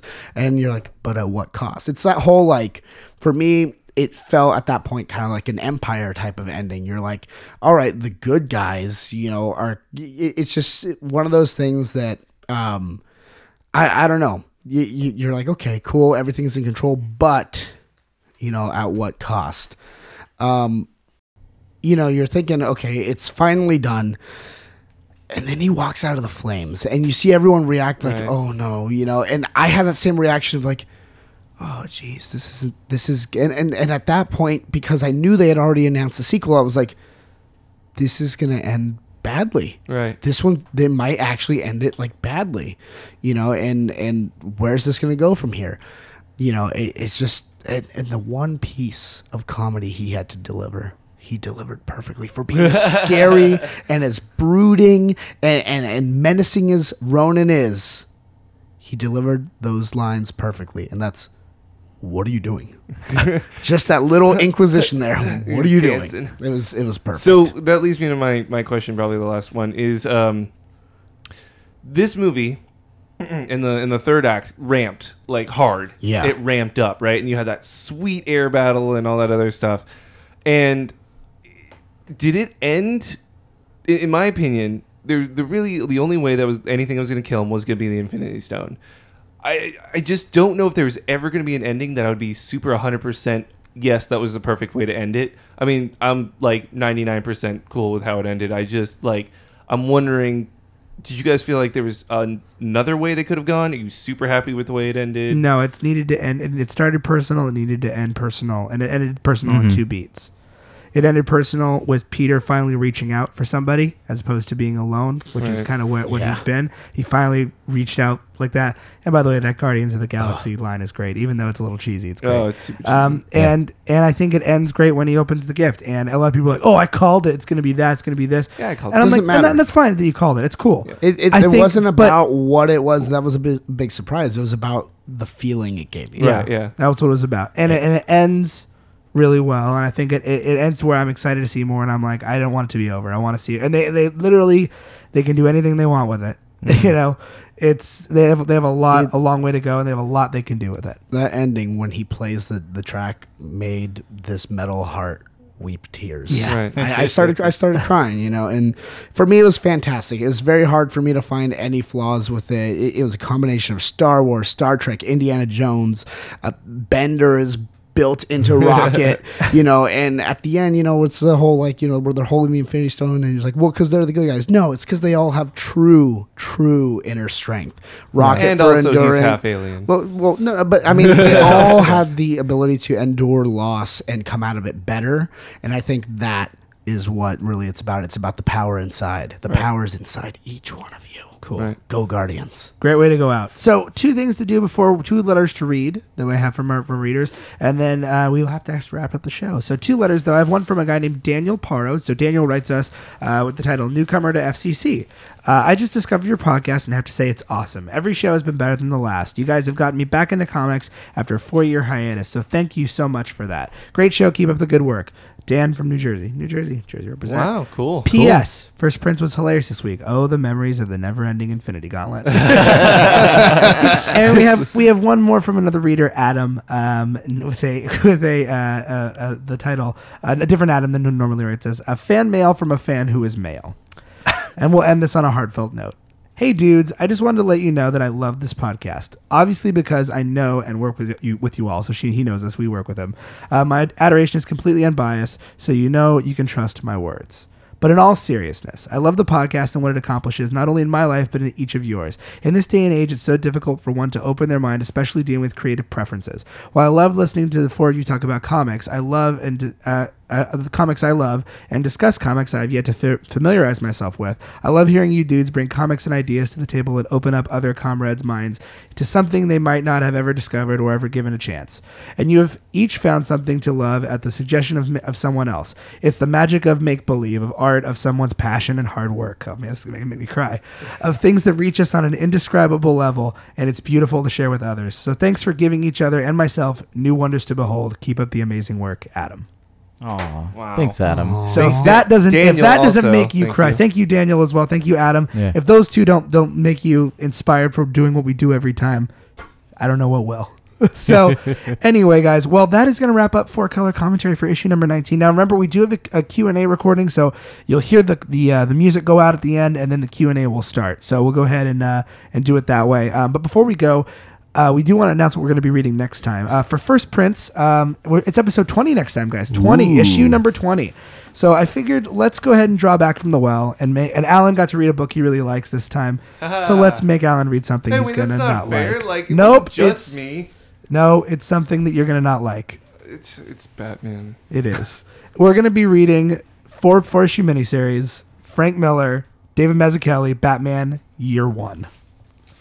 It's for short, I promise. It's okay, good. hey, I've read a lot of Batman so far, so I'm not I'm not worried about it. You find me a good Green Lantern like- book for First Prints, and I will read it, sir. As soon as I read one, I'll let you know. Just kidding. You so, said it. so that is what we're doing for First Prints. Now, for here's my issue. It's, it's, it's something a little, uh, a little bit different than we normally do. We Ryan had this idea. Ryan, Mm-hmm. briefly describe your idea for us. Sure. I one of my favorite things when I do to a, go to a comic book shop is to find the cheapest bin of comics possible and leaf through it and and find just random things that look ridiculous or look awesome or look strange. And you know, you if, if it's fifty cent if it's the fifty cent bin, you can get four interesting comics for two bucks. Yeah. And so I was like, let's all go to the quarter bin at Fat Collectibles or the fifty cent bin at Fat Collectibles and find something random for everybody and to we, read. and we found one. So each of us picked a book uh, based on cover alone. yes. Um, and I, I, I kind of addressed guys like pick something that you think is like represents you, but like do f- find something that you like just based on cover alone. So each of us picked one out. We went today. None of us know what each other picked. Mm-hmm. So now we will go ahead and do that. So Alan, you go first. Reveal to us Okay. what book you've picked. So my problem is that I couldn't find anything. Uh, I couldn't find a number one. Apparently, you guys all found number ones, but I did I found find one. Yeah, I did find a number two. that's okay. So That's not okay. too bad. Uh, I went by cover alone, and you guys know me. I'm like drawn to a certain style of art, so I picked Right. a couple. But this is the one that I'm bringing, and it's called New Universal, written by Warren Ellis Ooh. and Nice. drawn by Salvador Larroca. Okay. It okay. has a big mech on it. I'm so stoked for this. Okay, hopefully awesome. it'll be good. So I'll have to do a little research on what number one is, but it is a Marvel book, so We'll see check what that happens. Nice. I'm glad I didn't bring a Warren Ellis book that I almost brought. Chewy, go ahead. What are you bringing? I, I picked up a few of them. Um, one of them actually was something that I had been meaning to bring, eh, but then you guys are like, no, well, that's kind of cheating. So I'm not going to bring that one. Um, but I'll give you guys a choice Do you want an issue five of five or an issue one? Ooh. I- I'm gonna go issue one. I'd rather have an issue one, but Um, ah, man, an issue five would be fun, but uh, well, let's go with issue one. All right, so I'm gonna go ahead and do this issue one. This book is called Debris, and it's by uh, Curtis J. Weib, Weeb, W I E B E, um, and the art is by look at Looky Lou, Riley Rossmo. Hey, Hey, I wonder why that cover looked appealing to me. uh, so it's called Debris. On the cover, we see a uh, very uh, cadetted out female with a giant gun, and in the background, what looks to be some sort of mechanical dragon Ooh, thing, like encapsulating her. I like that. Okay, you guys. Well, I give you guys a choice of the store. I didn't make you do it on the air, but I gave you a choice, a choice of the store. I had two books. I figure since I'm the Mr. Big Two guy, I got to pick a number one if I can find one from each of the, the companies. I gave you guys a choice. I said DC or Marvel, and it was pretty much uh, Marvel for the most part. The Marvel won out. So I will tell you guys what the DC book was later, but. I went ahead and I picked something, and actually I found this, and I thought it's cool because it's the first appearance of this character in a book on our show. It's also the first appearance of a writer on our show. Oh. Uh, it's Marvel Knights. It's number one with a book called Hulk Smash, written by Garth Ennis. Oh my first goodness. Garth Ennis on the po- on the podcast, but I saw that cover, which know is what? just Hulk destroying things, and I was like, the kid in me would be like, "That's so scary. I want to keep looking at it." One of my other books that I almost picked from was a Garth Ennis book, so I'm glad I didn't pick that. Yeah. Nice. So so so Hulk Smash, Garth Ennis. Uh, and it's Hulk Smash number one. All right, uh, I picked one. Um, basically, I, I mean, yeah, cover art and, and artist. It's uh, written by Jimmy Pal- Palmati, drawn by Phil Noto, uh, and it's called The New West, and it's number one of two. Oh, cool. Okay, Oh, so it's a okay. two part series. Yes. All right. Interesting. So these are books that none of us have read. So we No. literally are, are shooting in the dark, trying something new. Do you guys want to see what the 505 would have been? Yeah. Yes. Sure. It's called Lot 13. It's a DC book. And it's got a woman covered in blood, but she's alive and smiling and happy. Would you guys Wow. like to know what my other number one was? Sure. Matt Wagner, a series. I think it's one of four, one of five. The Demon Etrigan. I almost picked a I demon almost- book. I, I got. I found a number one. I was like, it's between. I bought them both, so I'm not gonna. Read, I'm gonna read it anyway. But yeah, so that is gonna be First Prints next time, you guys, and that is our show. So as always, we want to thank you for um for for coming, and as always, we want to remind you of something before we go, and this time is no exception. And this time, I'm gonna go from the heart. I'm gonna remind you that I read comics, you read comics, we all read comics. So in essence, we are Groot. We are Groot. I'm Alan. I'm Chewy. I'm Ian. And I'm Ryan. Stay near mint, everybody. Bye. Stay tuned. Yep, stay tuned.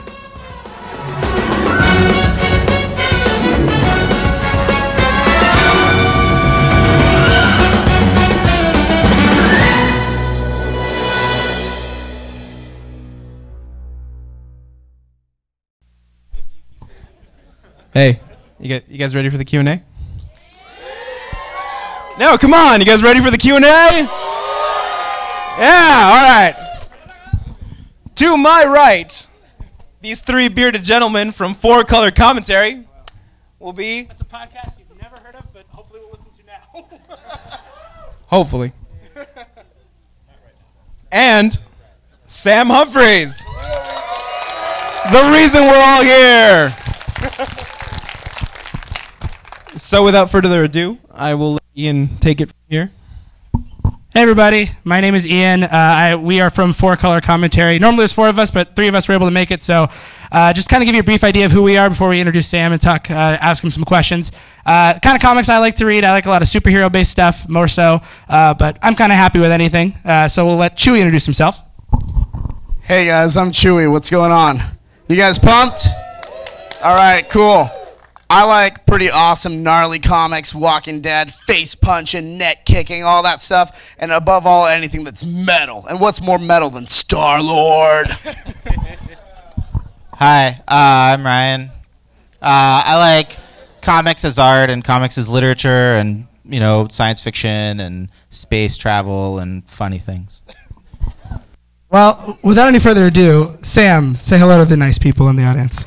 All right, what's going on, y'all? Can you hear me? Can, can you guys hear him okay? Yeah. All right, good. So Sam, we always we always like to ask people about their origin stories of how they got into comics. So maybe you could tell us a Oh, little about like what's your origin story? How did you get into comics? Uh, so I uh, I self-published a comic book called Our Love Is Real. I don't know if any. Wow. We know where all the freaks are here in the, in the theater. Uh, and there's children here, so I have to phrase this delicately, but it was a sci-fi love story about a cop who really loves his dog. Yeah, yeah, yeah, yeah, yeah. Um, and I self-published that in a book called Sacrifice uh, in 2011. And uh, it was actually Our Love Is Real that uh, got the attention of Axel Alonso at Marvel Comics, who called me up and said, I really loved Our Love Is Real. I thought it was fantastic, uh, and I wanted to know if you are ready to get in the mix at Marvel. And I said, before I give you my answer, I need to confirm that you actually did read Our Love Is Real, and you know what it's about before we move forward. Uh, that's awesome. What um so the comics medium you you were working in, you know, you were already making so your self-published comics. What is some of the stuff that draw drew you into comics? The stuff that you were into when you were a kid? Boy, I don't know. My first, uh, there's a guy here with the Secret Wars T-shirt on. Where you at? There he is, right over there. Secret Wars is my very first comic book, so it was awesome to see that on a T-shirt there. Uh, I was a Marvel kid from way back. Loved the X-Men. Uh, when I got a little older, I got really into the Japanese and the Euro stuff, the indie stuff, Vertigo, all those things. Uh, ended up swinging back into superhero stuff around the time of Bendis and uh, the Ultimates and all that kind of stuff. Um, and now I read just about everything all the time. So it sounds like you've got a pretty eclectic palette when it comes to comic books, especially now. Um, you mentioned you're kind of sw- swinging back around. What books in particular are you reading at the moment? Do you have anything that you know is really like you know what that's like that's my jam right now? That is a delicate question because if I answer it, I'm going to leave out a lot of my friends uh, who may be hiding out here to make sure I plug their comic books. Uh, I will, uh, you know, I'll mention both The Wake and Fatale, which are fantastic creator-owned books. Uh, I'll mention those two because they both ended yesterday. Uh, they both came to a close, and I, if you haven't checked them out, I really recommend you go all the way back to the beginning and read them all the way through. They're fantastic comics. Uh, I just want to say I feel like super uncomfortable. You guys like quarantined me all the way over here. You, you can scoot Think I'm in. We can scoot infectious? closer. Yeah, exactly. Yeah, let's do this. Hey, screw the, no, you guys stay over there. Oh, Me and Chewy will be All right, right, that's here. fine. Yeah, exactly. Yeah, it's too late. They're naysayers. So Chewy, how does it feel to sit next to Sam? Do you feel you're worthy right now?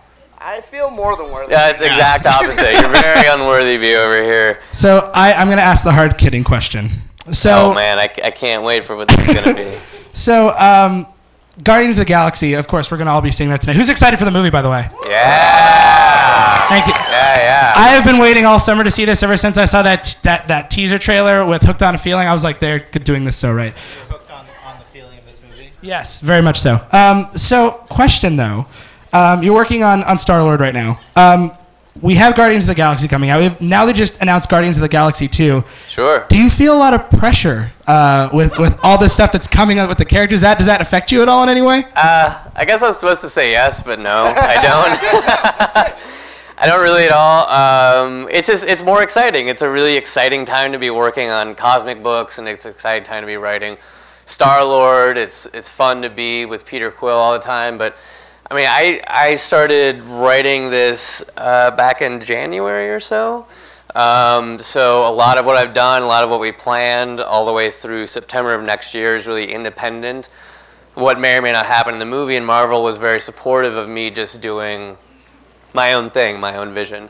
As it turned out, it seems that my interpretation of Peter Quill is on very much a, a, a parallel path of the, the movie version of Peter Quill, which is nice, but it was never uh, a mandate that I need to match the movie or I need to do things that the movie is doing or anything along those lines. And actually, I haven't seen the movie at all. I've only seen what you all seen on YouTube. So I'm super excited to see it here for the first time with y'all tonight because I'm feeling this love. I'm feeling the excitement in the room.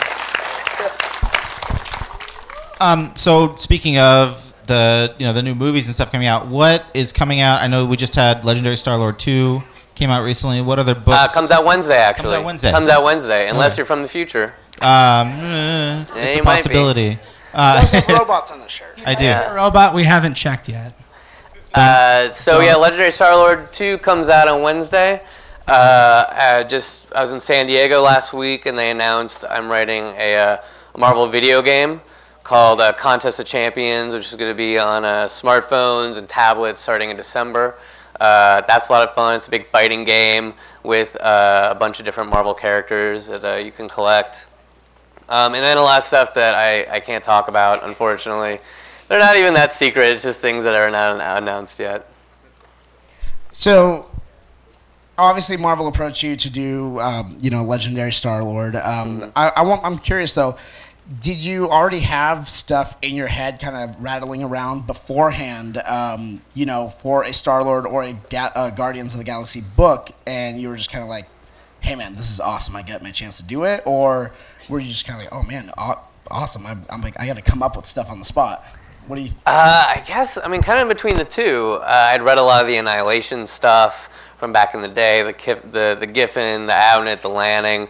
Uh, so I was certainly familiar with that era of the character. I'd never delved into his early, very obscure uh, origins. Um, but what, what I really responded to is more, uh, was, was less the continuity and more the character. Uh, I really like the fact that he was half human and half alien and had that kind of dual heritage.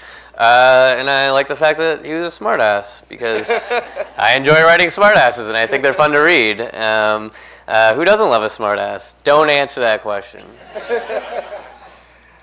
Um, I had a question then because I. I hope so because that's Yeah, it's a Q&A. That's why so we're here. That's why we're here. So um, if you weren't ready for some cues, then whatever.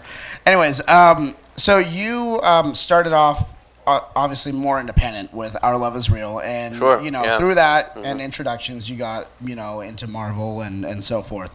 Um, so I guess my question would be for uh, do we have any aspiring comic book writers out here right now?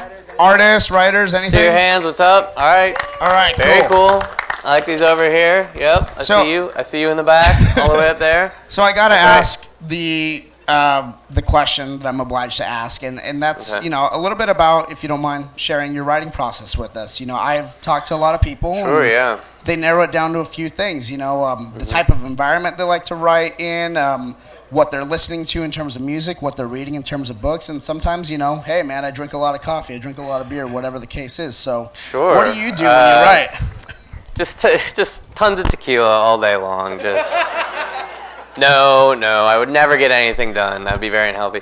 Uh, I don't, you know, in terms of like environments or sp- specific kind of music or being in a special mood or having a special drink, uh, I think that's actually really counterproductive. It's cool if you're like inspired and you're feeling comfortable, but if you have all these special things, all the planets that need to align before you can do your work, you're never going to get enough work done uh, to be a, a regular comic book writer or do enough drawings to be a regular comic book artist. You need to be able to sit down and do the work, whether you're in your office or it's four in the morning or you're in an airport. Uh, you can't be precious about where you're, you are and uh, what your comfort level is. You just have to sit down and do the work because it's a, it's a job. Speaking of, of writers specifically, uh, as far as comics, we kind of talked a little bit about books that you uh, liked when you were growing up as a kid. Is there any writers in specific that, or like comic writers that inspired you at all? Oh man, again. if I get specific, there's probably like an assassin back there. Hickman's back there with a sniper rifle, waiting to take me out if I don't mention him. Uh, man, I don't know. Uh, these days I've been reading a lot of old uh, EC Comics stuff, the Fantagraphics hardcover reprints, stuff from the 50s. Um, so, uh, especially Harvey Kurtzman.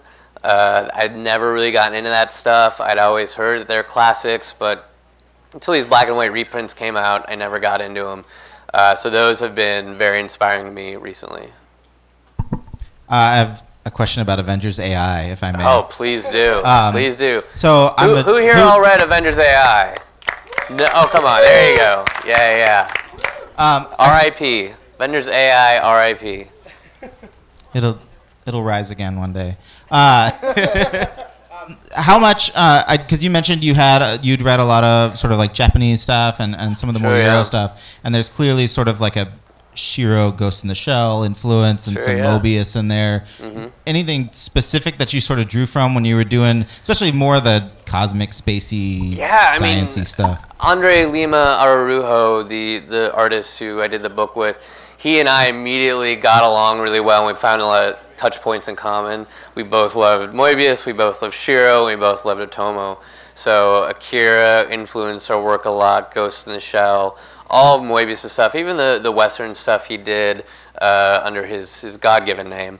Um, so you know those were all huge touch points for us. Um, I, I really liked. Um, uh, Zero Dark Seven, actually, uh, because I, I, I really like the the the atmosphere of, of people trying to combat a, a, a rising wave of, of doom while just doing their jobs.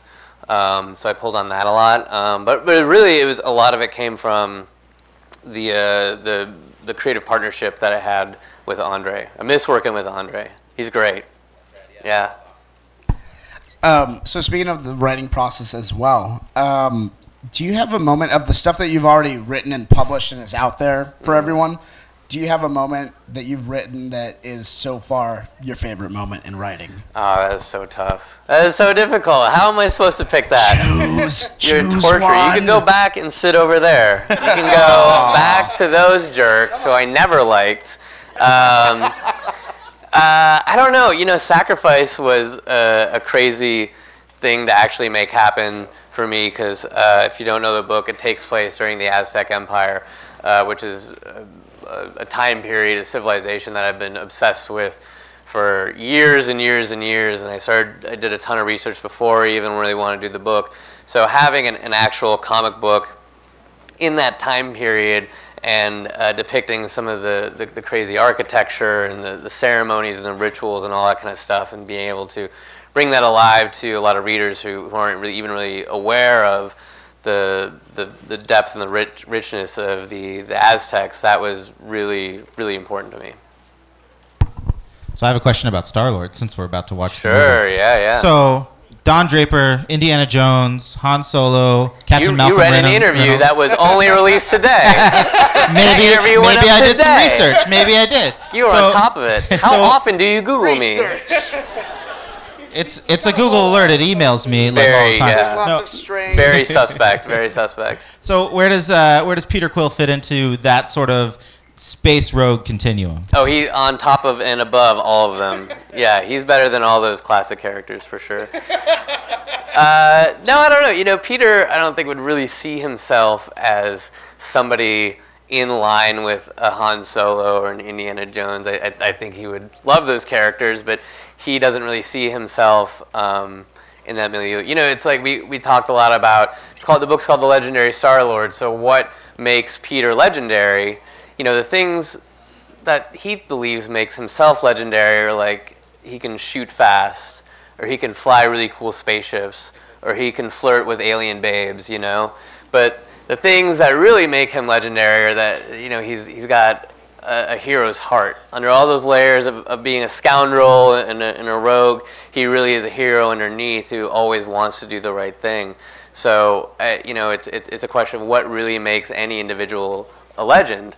Is it the, the flashy things that you do, the things that you brag about online, uh, or is it the things you do in quieter moments? Is it the things that uh, really reveal who you are as a person? Are those the things that make you a legend? Nice. Oh, thank So- you. Oh, oh please. Yeah, please, come please. on, come on. Give it up for him. That was a great answer. That was a great A. Um, so this is your chance to plug all your friends, all your buddies. Oh my god! If you can recommend something for everyone to read, what would you recommend for us to read? The legendary Star Lord. Oh my gosh! Ah. Whoa, look at that! I didn't. That was a real softball. Yeah, you deserve to have me hit it out of the What park about just ones? like that. what about ones that you haven't written? Uh, God, I don't, you know, Fatale and the Wake are really good. Um, you know, all the cosmic books at Marvel right now are really great. Guardians of the Galaxy, uh, Captain Marvel, Nova, uh, the Guardians 3000 book, Rocket Raccoon book by Skottie Young, uh, the Cyclops book. There's a lot of great books with a ton of great creators on them right now. Um, it all just happened to line up, and it's something that has not escaped our notice. And we've really been talking a lot about where to go with these cosmic books and where they can go together, um, and how they can interact and overlap. And we have a lot of really big plans coming up for the early part of 2015. Um, things that we're already seeding in the very first issues of the Legendary Star Lord. And these are things that are going to have some huge, real, epic consequences for the Marvel Universe. So, if you want to say you were there at the beginning, read the Legendary Star Lord. So, speaking of the Marvel Universe in general, I know the Marvel Universe is so vast. There's so many characters, so many different options, so many people. Mm-hmm. Is there any one character that you think of that you look at and you say, that's me? Like, I see myself in that character, whether it be Star Lord or not. Yeah, no, absolutely, and it's Devil Dinosaur. I see myself as a giant blood red Tyrannosaurus Rex with poor impulse control and a thirst for human blood. Perfect. That's pretty metal. Yeah. All right. So let's uh, let's everybody thank Sam Humphries for coming in. You guys, thank you for coming. I really appreciate it. Thank you very much. Thank you. Legendary Star Lord is out now. Legendary Star Lord 2 out on Wednesday. Um, let's thank Fat Collectibles for putting this whole thing together. Thanks, thanks, guys.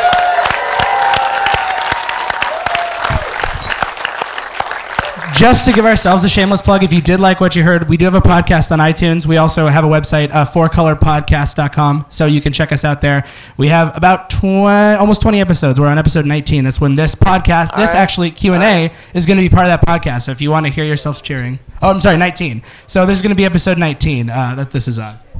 Now, the most important thing, now that people know our shameless plug and how to follow us and all that sort of stuff, how do people follow you and keep up with all your wheelings and dealings? Well, if you're like this bearded gentleman over here, you just Google me on the hour every hour. Uh, it's not creepy. I'm used to it. No. Uh, I'm, on, I'm on Twitter, Sam Humphries. Uh, I'm on Tumblr, Sam Humphries. I'm on Instagram, Sam Humphries. Got real creative with the usernames. consistency that's good Yeah. All right. Thank you guys. Thank you for coming out. This has been a production of the Stuff and Things Podcast Network. Exclusively at stuffandthingsnetwork.com.